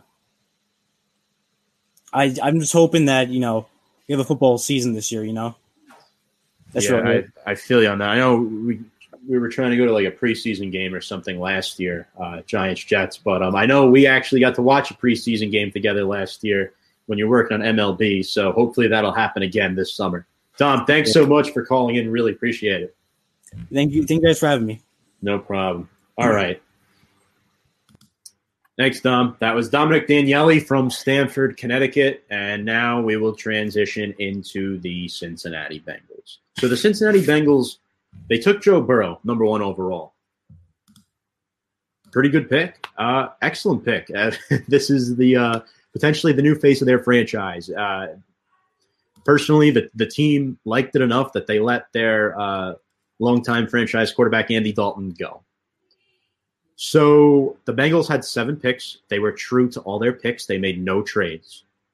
Burrow has a lot of weapons on this offense, guys. We're talking about AJ Green, who's coming back off of injury if he sticks, John Ross, Tyler Boyd, and they drafted a wide receiver too, Tee Higgins out of Clemson, who uh, the first pick of the second round. What do we expect from Joe Burrow in year one, guys? This guy threw 60 touchdown passes at LSU last year. I mean, he has uh, a, two good targets with AJ Green and uh, Tee Higgins, who I've been really high on for a while. I wanted the Ravens to get him and he has a solid running back in Joe Mixon. Uh, the line could be a big question mark. I do have Jonah Williams who's coming back. Uh, looking on the defensive side, you still have Geno Atkins and Carlos Dunlap. So I mean, you still have somewhat stability and veterans around. It's kind of more because we've seen with the Bengals, what can they, you know, once the playoffs roll around, they kind of just fall flat. You know, and maybe with a new era with Joe Burrow and uh, Zac Taylor as the coach, it could work. We've seen Zac Taylor work well. Uh, I think it was with the Rams um, and Jared Goff's earlier, yeah. where he was like a Pro Bowl quarterback, and we know like this guy's going to take the next step. So maybe he can definitely do that with Joe Burrow. So it'd be exciting to see. I think so too. Look, guys, this guy threw for over 5,500 yards last year, and it's crazy the transition he went from year three to year four on that football field. Uh, and the the fact that he played against elite competition in the SEC, I think that goes unnoticed by a lot of people. I no, think no. it'll be. Well, go ahead, Russo. No, James, go ahead, man. Thanks. Um, I think it'll be different. Yeah, as we all know, that a transition from the NFL to, uh, excuse me, from college to the NFL is a lot different. Um, but I also think what may hurt him a little bit this season is not having that face to face with the like a sit down face to face with the coach um and his offensive lineman and all that other stuff uh because i'm pretty sure they'll probably do a lot of virtual stuff at the moment. Um so i think that will hurt his first year um of learning but he seems like a pretty smart guy um and very well football knowledgeable guy that he'll be able to overcome any of those challenges that he's going to face this you know this preseason leading up to the season. Yeah 100% i completely agree. Uh, i think burrow is a great excellent talent for this team. Obviously the number one pick might have been tua uh, if he wasn't hurt but to be honest with you i think cincinnati liked this guy so much even if tua was healthy burrow still might have been that guy. Um, I just think they were that much in love with him. I don't think they really would have wavered in any way, shape, or form. What do we think about that? If Tua was healthy, do the Bengals still take Joe Burrow number one overall in this 2020 NFL draft? I think still yes, because of the season Burrow had, and especially that he is a local guy. I think that kind of that has to play somewhat of a factor into it. But I mean, yes, I think too it would have been a bigger like debate, but I think it still would have been Burrow at the end of the day, especially with the season he put up. Yeah, I would I would have to agree with Fonz. You know, coming from Athens, Ohio, him originally going to Ohio State University. I mean, all these things play a factor. You know, even the little things, um, and just the mind of this football player. Also, the the chip on his shoulder. You know, he wasn't never got the opportunity to start at Ohio State. Transferred to LSU. His first season was not a good season, and then he arguably had the greatest college football season that we've ever seen from any uh, college football player uh, winning the Heisman, winning the national championship, breaking almost every single record um, that we know of when it comes to offensive production from the quarterback. Um, that's what Joe Burrow did this season. I think it would have definitely been harder to pass up on Tua, if not just not just for this past year's injury, but injuries in the past, because he's been a player that's consistently been injured since high school. I think that also plays a huge factor in you know either Joe Burrow or Tua Tagovailoa I think either choice would have been great by the Bengals if Tua was healthy this season, but I think that they made the right call by drafting Burrow. I I do too. Uh, next, first round, uh, first pick of the second round, they take Tee Higgins. I think this was a fantastic pick. Uh, this player fell to Cincinnati. Quite frankly, a lot of people, I think most of us had him going in the first round of this draft. I think a lot of people thought he might have went to the Minnesota Vikings, uh, considering the Eagles probably should have taken Justin Jefferson in a lot of people's eyes. So Tee Higgins, fantastic wide receiver who played at Clemson, caught a lot of the balls from Trevor Lawrence, 14 touchdowns last year. This receiving core is crowded, guys. Obviously, Green was hurt last year, but you look at the talent they have: Boyd, Ross, Green, and now Higgins. Can Higgins push for a starting role? And what types of looks can we see Cincinnati run this year with him in there? He he is a big bodied target. Uh, I believe he's like at like six four. Uh, he's he's so he's a tall red zone target. Yeah. I think that's something Joe Burrow would love to have, uh, especially when Cincinnati needs. Uh, AJ Green is getting up there in age, but I mean he can he's more of like a, a speed guy slash possession guy at this point in his career. Uh, Tyler Boyd is more of the speed guy too, so they need a, a big red zone target. I think he'll definitely fit that mold. You'll see him a lot once they get into the red zone, but also on the field too for stretch plays, and also a solid blocker too. Yeah, I uh, I definitely agree uh, that Tee Higgins is going to be used in a lot of red zone packages because he's he's a taller player However, um, the I, we might see a lot of four wide receiver sets this year, guys. Kyle, I don't know what you think, but if Joe Burrow's in there on third and long, uh, if his line can keep him straight up, he has four wide receivers that are capable of making a play. Yeah, no doubt. It doesn't. It definitely doesn't hurt to have depth on this roster, especially with a, a new young quarterback, giving him a lot of receivers with a lot of different talents to go from. You have the vet and AJ Green. You have the slot guy, speedster, and Tyler Boyd. You have another uh, young and ascending receiver who's trying to um, find his way in the NFL. We kind of saw him have a couple breakout games last season in John Ross, and then adding, like Fonz said, another big bodied rookie in there, and Tee Higgins.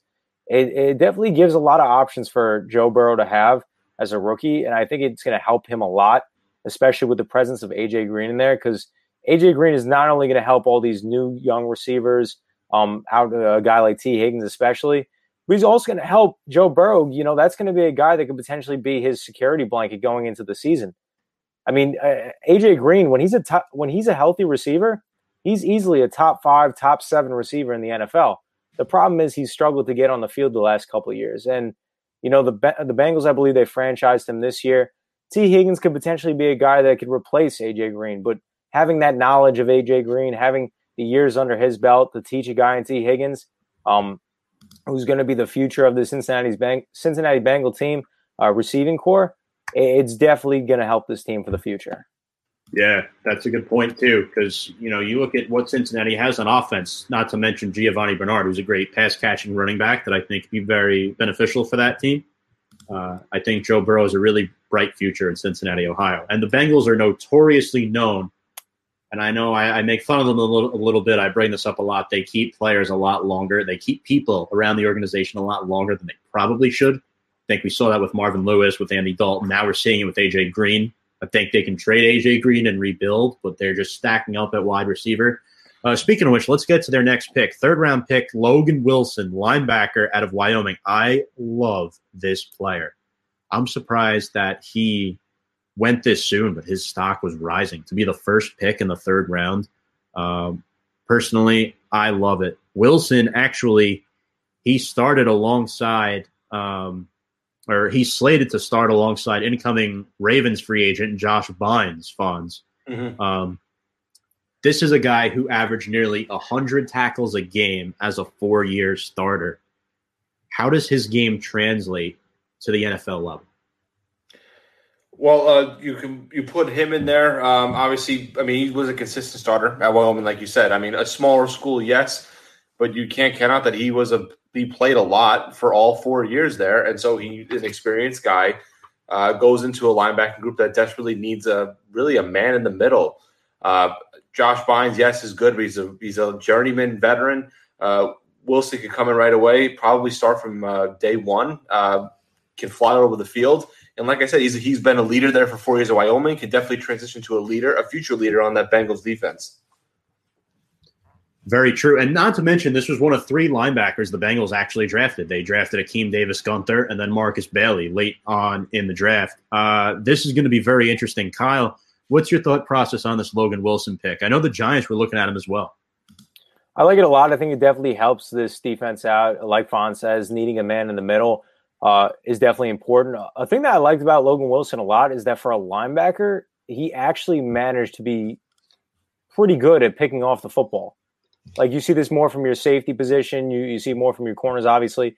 But I believe he had four interceptions this past season at Wyoming, and I think he had 10 total in his, in his career at Wyoming. You see, he's also a guy uh, that could bring it to the house as well. So he has the speed behind him.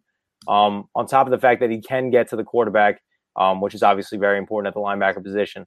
Um, I do like this guy a lot. I know the Giants were looking into him a little bit. I was more high on a guy like Alex Highsmith but this is definitely a good guy for them. Definitely uh, a good centerpiece for them to build this young uh, defense around.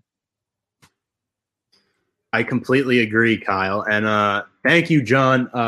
Sorry, JC. Um, he has a coffee for me sitting outside my room. We got to post a comment too. See, look at great yeah. streamers. You can post out the comments here. So Tom, don't worry, everybody. Tom has his coffee.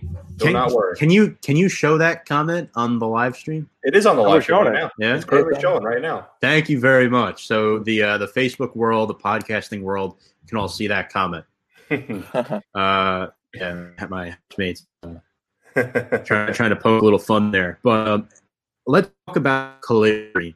The last Bengals pick I want to talk about. This guy, Notre Dame guy, edge rusher, added to a deep defensive line, a defensive line behind the likes of guys like Geno Atkins. Very impressive talent for the Irish. Uh, the Bengals really made a lot of key free agent additions on defense. We're talking about Josh Bynes, Vonn Bell, Trae Waynes, and Mackensie Alexander, who both came from the Minnesota Vikings.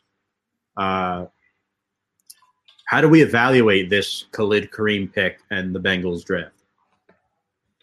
Well, overall, I mean, uh, Khalid Kareem definitely fits in there that edge spot too.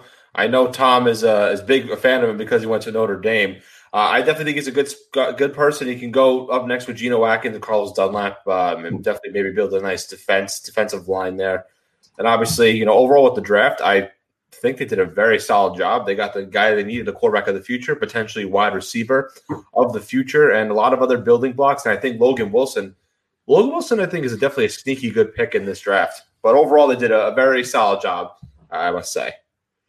I think that the Bengals definitely had one of the better drafts. Obviously, when you're picking first, you're going to have a great draft. James and Kyle, thoughts on Cincinnati?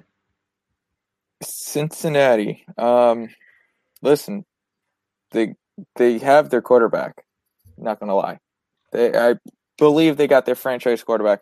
Um, the one thing I do see with a wide receiver um, is if they give AJ Green a full workload within the first five games of the season after being out so long. Um, so we might actually see T. Higgins get his chance and prove himself to this team um, as being possible the number one guy for Joe Burrow, um, and then possibly also leaving AJ Green kind of not out to dry, but the since the Bengals to give them a big thinking to do come trading time. Yeah, I completely agree with you there, James. I think that's definitely a good uh, analysis. I definitely like this Cincinnati Bengals draft. Uh, I think they had a great draft. I think they had kind of a under the radar free agency. They signed a couple guys. I, I really like the DJ Reader uh, from the Houston Texans acquisition for this defense. Um, they drafted a lot of guys on defense that are going to help them out tremendously. I love the addition of T. Higgins, and like James said, they got their franchise quarterback. And uh, this is a guy that's a winner, guys. He's a winner. He, he said it. You know, after the draft was over, you know, uh, the Bengals organization was coming out saying that we had already sent Joe Burrow the playbooks weeks and weeks before. He'd already been learning, uh, showing us videos of what he's been capable and what he's been able to do. This guy is dedicated to learning. He's dedicated to his team. And what more can you ask for from a guy that's willing to do that so early during a time like this? It's it, shows a lot. It shows his dedication to his team, and it shows his dedication to winning. It shows his dedication to winning. You know, he had one of the greatest college seasons ever. He got the number one overall pick in this in this year's draft. Is Cincinnati the most you know beautiful places? No, but he's more than happy to play for his hometown team, and he wants to win with this team. He's made that very vocal. He's not okay with losing, mm-hmm. and this was a team that almost went zero and sixteen last year. yeah. He's not okay with losing, and I think he's really going to change the culture. Um, that is, I guess you would say, plagued the Cincinnati Bengals locker room for a very long time. Yeah, I, I, think Cincinnati is trying to get a culture change now, and I think it all starts with the man under center. And I think Joe Burrow is definitely having the younger guy. Not there was anything wrong with Andy Dalton, but I sometimes change is good. Yeah. Um, and you have to appreciate Andy Dalton though for everything he did for that Cincinnati Bengals organization, bringing them to the playoffs a lot of years that they probably shouldn't have been in. Uh, so shout out to him. So let's move on to those Cleveland Browns. The Cleveland Browns had seven draft picks. Their first overall pick is a guy a lot of people thought the Giants would take at number four in Jedrick Wills, offensive tackle out of Alabama. This is a guy who's probably going to instantly start alongside uh, Jack Conklin, who they acquired via Fonz's Tennessee Titans in free agency this year. Oh boy. Is anyone surprised that Wills dropped that far? And what is his most impressive trait? I wasn't surprised because really after you look at the Giants pick, that was really one of the only picks within the top 10 that you could see another offensive line being taken. I didn't really see uh, any other teams um, needing an offensive lineman. And I think that the Browns at 10, you know, he did fall to them necessarily, if that's what we're going to use um, when we say. But I guess you'd say he did fall to them in a sense. I think he was the best offensive lineman in this draft. Um, I know the Giants took Andrew Thomas. I'm very happy with that. You know, it took me a few days to get happy with that, but Jedrick Wills is is a great player. He's a great player lined up against uh, with some Pro Bowls. Joe Fontanino, uh, I believe that's how it said. Uh, the guard, um, J.C. Tretter, uh, the center, I believe, for the Browns, and they also have now Jack Conklin on the line. That's going to be a really, really good line to protect Baker Mayfield. On top of the fact, improve uh, the running game through the roof potentially with one of the uh, two-headed monsters in the league, and Kareem Hunt and uh, Nick Chubb. That's going to be definitely very, very scary. Yeah, Fonz, what's your favorite thing about Wills? Um, well, I mean, obviously, when you go to a, a program like Alabama, obviously, you you already have a, an advantage right off the bat. Uh, obviously, big body, uh, big body tackle uh, protected. Actually, Tua's blind side. Now, this is where I have a little bit of concern because obviously Tua's left-handed quarterback, so his blind side was the right side. Uh, Wills ended up playing on the right side, uh, so he's going to have to transition over to the left side for Baker Mayfield. Which I mean, he might, you know, go to the right for now and then maybe eventually shift over to the left, but. I definitely think he could still uh, do that, not a problem. I definitely think the Browns needed a lineman. That was kind of the main priority. Uh, back in our mock draft, I actually had to take an Andrew Thomas because more of the, the veteran guy to go in right away. But your your football giants got him, and that's good also. But Wills is also up there too for uh, for the for as far as one of the better linemen. So I do like him a lot. The only concern I would say is that he did start on the right side in his career. I don't know if he's never really played the left side. Um, so I mean that could be a little bit of a problem. I know James actually had Derek Brown going to the Giants, and uh, as we got a lot closer to the draft, there was actually some serious consideration into him. All of a sudden, we know the Giants historically don't keep defensive tackles after their rookie contract, and Dalvin Tomlinson, that's exactly what he is. He's on the last year of his rookie contract, so a lot of people thought it would be Wills, who the Browns did end up taking. A lot of teams wanted Jedrick Wills, so luckily the, the Browns got him, and they got their guy. And I think protecting Baker is key you want to protect your investments, and that's exactly what uh, Cleveland did a good job doing there with that pick. Uh, second round, this pick was via Indianapolis. They got Grant Delpit, a safety out of LSU, number 44 overall. So, guys, Grant Delpit, he was a force at LSU. Some had him going into the first round. I think one of us might have had him as well. Uh, again, surprised that he dropped this far. Yes, I was. I was tremendously. I think I was the one who had him going in the first round. Um, the safety class, I guess we could say, really wasn't. I mean, panning out how the draft unfolded, I guess the safety class wasn't valued as high as I guess we might have thought it, it would have been. You know, you, personally from us Giants fans, you know, Xavier McKinney falling to the second round. Just seeing the value of the safety within the first round necessarily wasn't there. But Grant Delpit, I thought he was a first round talent and thought that he should have went in the first round this is going to be a great, great, great acquisition for the Cleveland Browns. This is a monster, monster on defense. He played unbelievable at LSU, and he's going to really be locked down in the secondary. You know, you have guys like Denzel Ward at the corner, young guy, kind of have kind of had an off season last mm-hmm. season. He got hurt sporadically throughout the season, but this secondary, when healthy, is going to be something something very scary for opposing quarterbacks. Uh, yeah, yeah, it's definitely going to be a scary sight having Grant Delpit back there, and uh, look, guys, they have Karl Joseph Delpit and now Andrew Sendejo from Minnesota. James, how improved do you think this Cleveland defense is heading into 2020? I'd say it, ju- it jumps up quite a bit, um, considering where last year we were more focused in my. I was more focused on their offense with OBJ and Jarvis Landry and who they, you know, with their offense. But I think this defense are just going to turn heads this season, especially in their safety position, like Russo just listed. Um, I definitely see them being a force to reckon with within that division. This is no longer the Cleveland Browns that go 0 and 16, don't have anybody in the stands, don't make any money. They will be maybe not this year, um, a force to reckon with. But I think if the the way they keep heading, they'll be a force to reckon with within this division. I hate to say this, uh, look, I, am just I, I, know Cleveland is an improved team, but I'm going to disagree a little bit. Cleveland will not be making the postseason this year. I like I, I know they'll be more respectable. oh yeah, I don't see them making here. the postseason this this season. I, I don't know. They still have a circus in terms of their head coaching. Now, I know this might be unfair to prematurely put that pressure on Kevin Stefanski, but Kyle Russo has said this in the past. We're really not sure until this task is put into full force. To be quite honest with you. Mm-hmm. Um, look, next pick in the third round, Cleveland.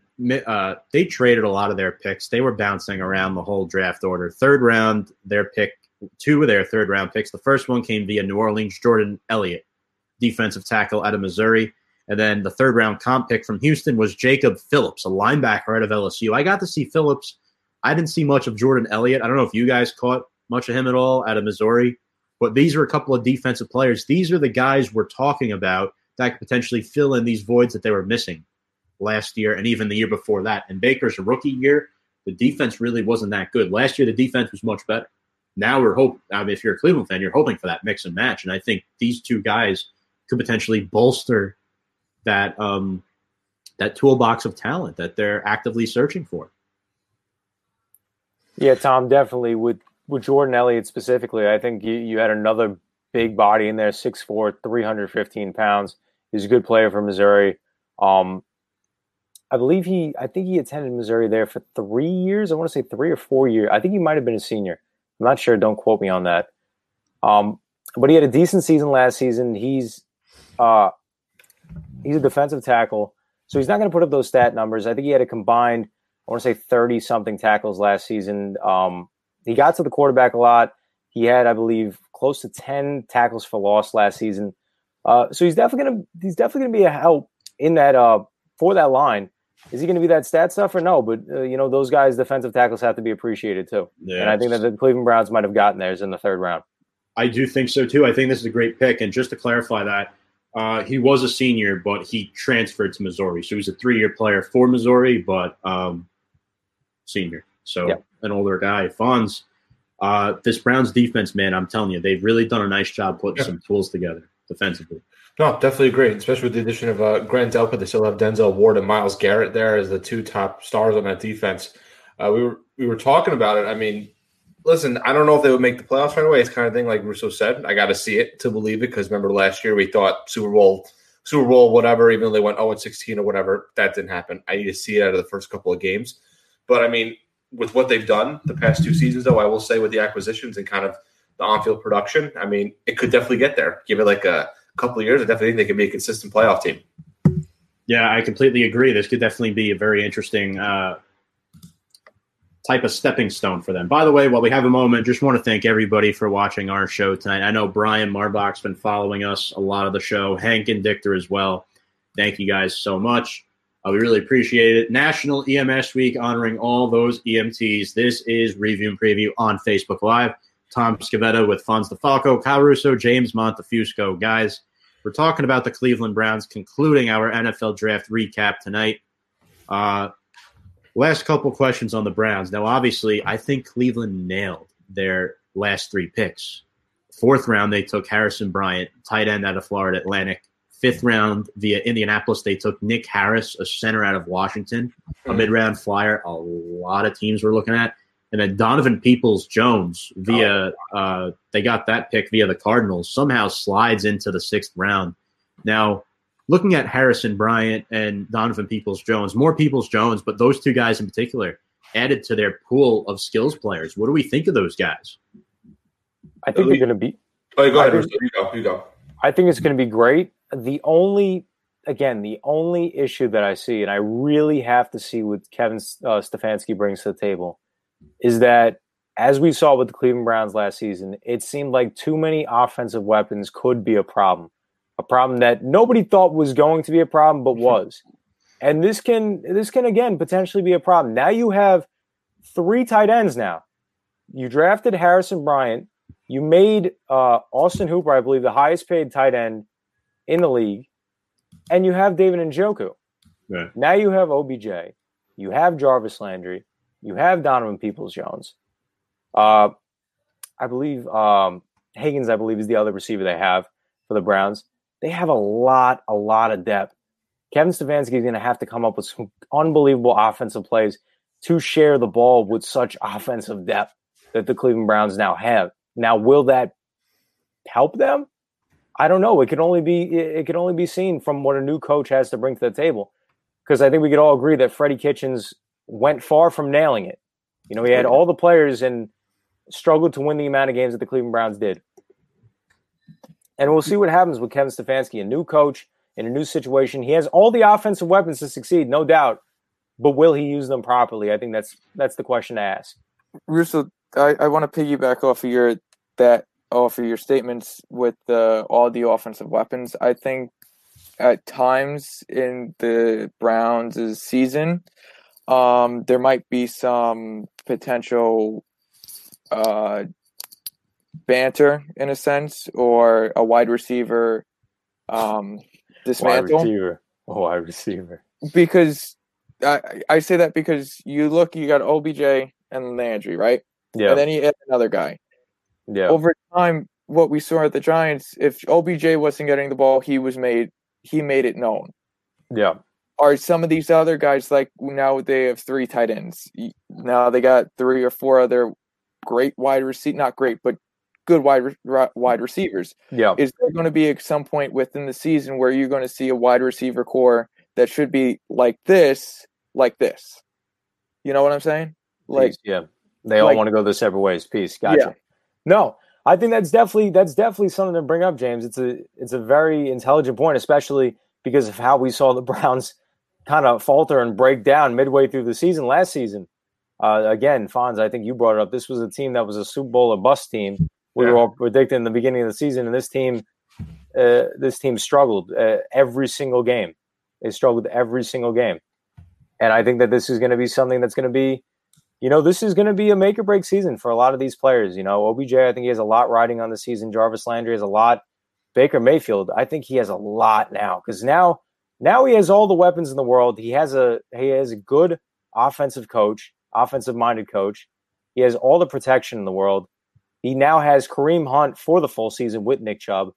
This is going to be a lot riding on this season. On top of the fact that with the playoff rule change, I know you guys were saying that you don't think the Browns are going to make the season this playoff rule, te- uh, rule change should only furthermore help the Browns make the playoffs because of this extra addition of a playoff team. I don't think so, and here's why. I'm going to disagree just a little bit. They lost their best player on defense last year in Joe Schobert, who they should have tried to re-sign. The problem is if they open the bank up to him, they limit themselves as to what they could do elsewhere. This they're they're really lacking at the linebacker position. They are not very seasoned there right now, so it's definitely a sign of concern. How improved are they heading into 2020? I don't know if the mag. It depends on what you define as significant improvement. The team's definitely improved, but is it playoff potential improved? That's my thing. You bring up the argument with a seven seed. It's definitely a good argument, but here's my question to you guys. I ask you guys this. We talk about the Browns making the playoffs. Is the AFC North potentially the best division in football, or at least in the AFC? I think so. I mean, definitely have the Ravens, who definitely I think are the clear uh, winners of the division, and then you have the Steelers, who definitely can make the. I mean, if they have less injuries here and there, definitely could give the Ravens a run for their money. And then you know you have the potential of the Browns because we, I mean, again we have to see to believe it, and there's a little bit of gems there in Cincinnati, and they could potentially, you know, also make some noise. So I could definitely see it. Maybe not this season, all four teams. Maybe like next season, we could see you know, with the new playoff format, all four teams, right? It's believe all four teams can make in the same division can make the playoffs now with the new playoff format. Yeah. Yes, So it could happen.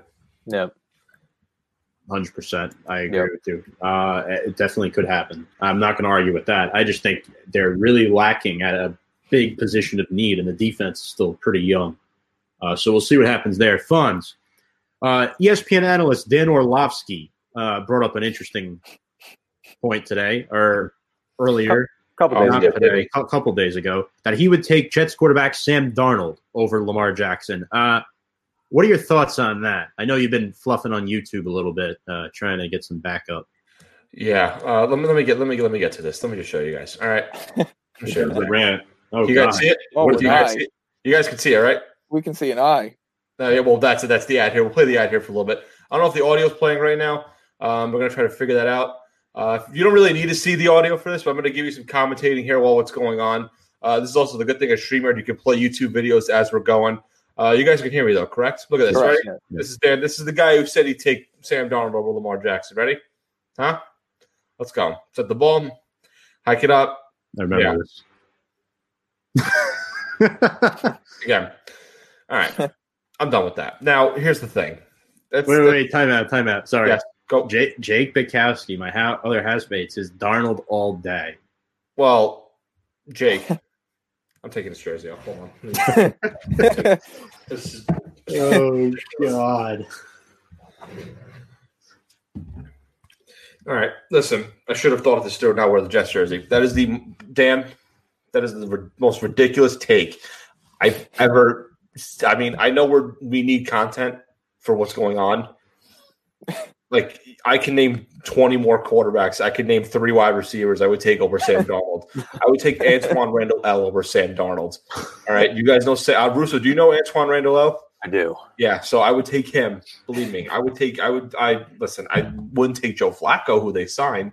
That's just. I mean, part is part is with the Jets not doing anything to kind of help out Darnold, but I mean, no. You know what my you know what my thing is, and Fonz, I'm in hundred percent agreement with you. And I think this is where the the question gets brought up is that if Sam Darnold was under an organization which was as reputable and pristine as the Ravens are, having a guy like Ozzie Newsome for so Mhm. many years as the GM, unbelievable drafter, having Eric DeCosta now, who had I think we agreed on this last week that the Ravens might have had close to perfect as the number one draft in all of football. Mhm. They've had plenty amount of Pro Bowls, plenty amount of Hall of Famers, plenty amount of unbelievable players. The Jets are the opposite of that organization. I think that when you get drafted there, you know, Jets fans were happy that Sam Darnold, you know, this is the savior. Nothing is going to change within this organization unless the things up top change. And you know, the Jets, they're moving towards that direction with adding Joe Douglas I'll do that. as the GM, yeah. and they're moving towards that direction. But I think that we could agree that necessarily, I don't think they have the coach. I don't think they have the coach there. You know, uh, Adam Gase is not John Harbaugh. Is it John or Jim? I always mess it up. John, how dare you? Come on, Russ. You don't. John Harbaugh. John Harbaugh is a Super Bowl winning coach. Adam Gase is not. Adam Gase is a coach that got most of his wins Uh oh. with the Miami Dolphins against the team that he is now coaching. This Yeah. is this is the Jets organization right now. Sam Darnold is put in a situation to fail. You signed plenty of offensive linemen, but can they play? Can you tell me Mekhi Becton is going to be the left tackle for the next 10 years? Can you tell Well, me? I don't know. Well, I think here's McGovern this. is the only guarantee. I'll, I'll be honest with you. At this point, the Jets might want to start looking at Cam Newton's younger brother, who just uh, transferred to Auburn. Listen, they were Grad concerned with. Lamar. Yeah, I think Cam's brother went to, to is going to Auburn now too. Listen, there was concerns with Lamar that he Yeah, couldn't Bill pass. Polian, Bill Polian telling him to play receiver. I Yeah, mean, Bill, yeah. Oh, geez, that's another guy too that need a pop. that's another one. A d- expert, executive of the There, year. there you go. I mean, I'll just I'm just gonna leave this here. All right, Tom, I'm taking over the stream now. Okay. Yeah, let's hear it. Let's see it. Yeah, I shared the Look audio. I think you can hear it now. yeah, we can hear the audio. Look at that. Jackson. Oh, damn it! Damn it! There's an ad. All right. Technology, it's it's a crazy thing. Yeah, but I mean, this is good too. I mean, look. All right. Writing's not Another ad? Are you kidding me? Grammar can help. I mean, we had time here, Tom. I'm sentence sorry. I should have gotten is the ad grammatically read and correct. everything. Oh, Do skip it it. himself. And he's going to try to lead I was at this game, everybody. Can Sam Donald do that? I don't think so. I don't know, but that nice flutter pass you showed uh, Jackson throw was definitely. Yeah, look at this. You mean? Oh, you mean? You mean that pass? That. You mean that pass? That's a nice pass, Fonz. All right. He went to Hollywood on that, but yeah, and we'll see one more highlight. But One more know, highlight, I'll, I'll stop. Fonz, but I'm I'm in complete agreement with you. But we're looking at those highlights. I think that I mean, at least I could say this. I think that Lamar Jackson has had better weapons to work with than Sam Darnold. Oh yeah, There, I, I don't think there's any doubt. right. He's had a better offensive line to run behind. He's had. I love Le'Veon Bell. I would think that he's had better running backs. Lamar Jackson to run behind. But again, I'm in complete agreement with you, what you're saying. Dan Orlovsky, I think that was a that was not an intelligent comment. I, I, again, it's an opinion. It. It's an opinion, but I just I don't see any reason in which you would choose a guy who just won an MVP as a 23 year old, second year in the league, over a guy that has not won seven games as as the starting quarterback for the NFL Jets. Russo, Uh, to conclude this, the, you see the diff, the difference between two organizations and how they're styled, honestly, and I'm I- seeing that's I'm it. seeing comments of mono in the chat. Uh, Jake commented again. Half the quarterbacks in the league can make that throw. Interesting. Yeah. Okay. Cool. Where's Darnold's highlights then? Oof. The mean, Lions well- game of 20. Well, the Jets actually they just signed quarterback Joe Flacco today, a veteran, a Super Bowl champion, a Super Bowl MVP, uh, who played for the Baltimore Ravens. Uh, can this Super Bowl MVP? I mean, look, you brought it up today. Like he could potentially unseat Sam Darnold if the Jets aren't uh, playing well the first few weeks of the season. Because last year there was no pressure on Darnold because you had guys like Luke Falk and David Fales, like those guys. They really weren't good backups. Now you have a legitimate backup quarterback in Joe Flacco. Fonz, you know him the best. Yeah, I mean, I don't know if he goes in and gives. I mean, he could maybe give Donald some little bit of competition, but he does provide provide veteran like presence in the locker room. I mean, it's good for him. I thought he wasn't going to really sell. He was talking about a winner, like a winning team, like a for a backup role. But I mean, gives him a, a locker room presence there. Helped Sam Donald grow into a quarterback. Hundred percent. I definitely agree with you. There other NFL moves made today. Um, Carlos Hyde signed by the Seattle Seahawks, former 49er and former Houston Texan as well. And then the Cowboys, uh, the NFL reinstates Cowboys linebacker Aldon Smith, who has not played in the NFL since 2015. Thoughts on that? I think he's going to be really good. I think that he has a lot to prove. And when he exited the league, he was one of the best up ascending players in the league. Yeah, And I think, yeah, I think it's going to help him out a lot. He has an opportunity given to him by a team that needs a lot of help there. They have a stud there in Demarcus Lawrence. And I think that him alongside him, uh, Demarcus Lawrence, is going to be something to watch in Dallas. Dallas has bigger concerns. Yeah. I mean, Aldon Smith at one point had like over what was it, close to double digit sacks the final couple years in San Francisco. He was like the next big thing as like the pass rusher. Yeah, he kind of you know walked like he left the game for what was going on, and you know he has a lot to prove now. Should be Yeah. exciting to see.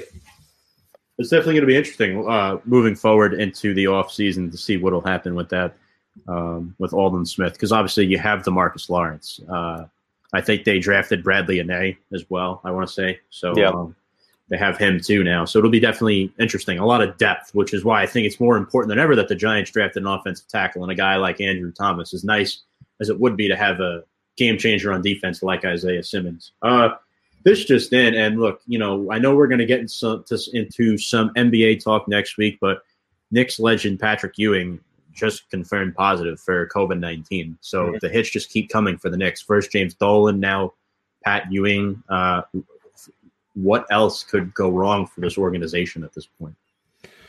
I had no idea. Just you know, hope for the best for Patrick Ewing. It's you know sad to see, especially with a legend like that. Just hope everything. I mean, it's a crazy world what's going on right now, and just hopefully we can get back to uh, normal life once this is all over. you know, some sort of normalcy at least. 'Cause, You know, we've all been affected like this in some way, shape, or form. Um, but other news, obviously, the NFL 2020 schedule was released last week. Uh, they're talking about using helmet protective wear for players in lieu of these virus concerns, uh, which could potentially affect the breath flow.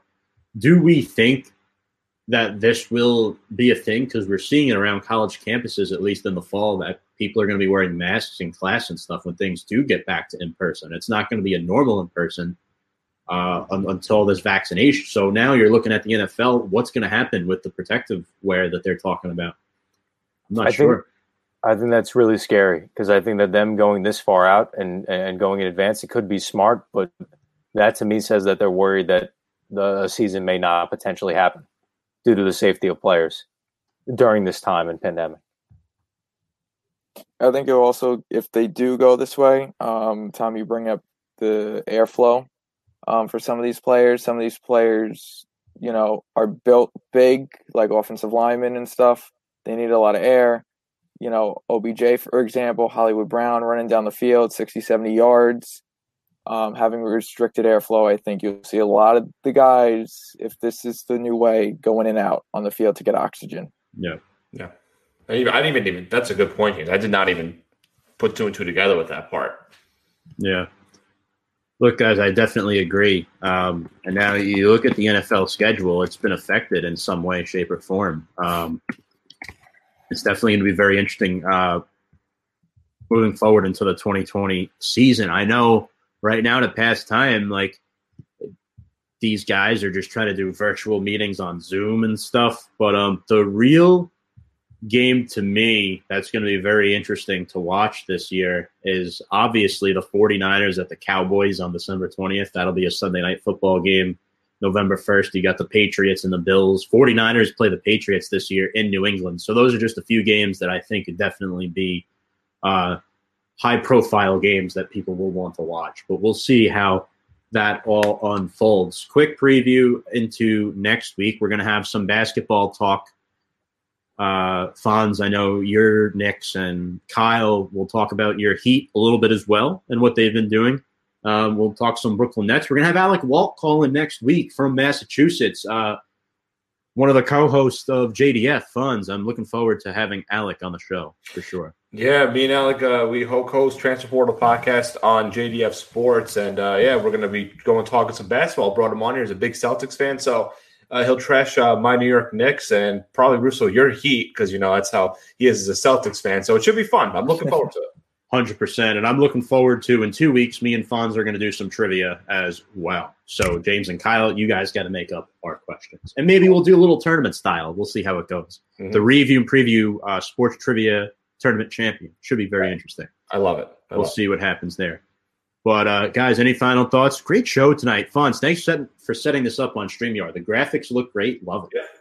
I appreciate it. I hope you guys liked it. I figured we did well with OBS. It was successful, but I figured it was kind of we've been doing it with JDF. I kind of liked it. I'm like, you know, let me see if the guys at Review and Preview like it. And for the most part, looked good, run smoothly. It's cool to see the comments on the bottom. Uh, just figured it'd be something different to try, you know. So we'll, we'll test this out for the next couple of weeks. If we like it, we'll continue with it. If not, we always have uh, OBS to, to fall back on. Yeah, hundred percent. Love the way we kicked it off tonight. On behalf of James Montefusco, Kyle Russo, Fonz DeFalco, thank you guys all so much for watching our Facebook live stream tonight at Review and Preview LIU. Remember to like and subscribe to our page and follow us on Instagram, as you can see on the bottom ticker at Review and Preview. I'm your host, Tom Scavetta, bidding you farewell. Good evening, everybody. You've been watching Review and Preview here on Facebook Live. Good night, everyone.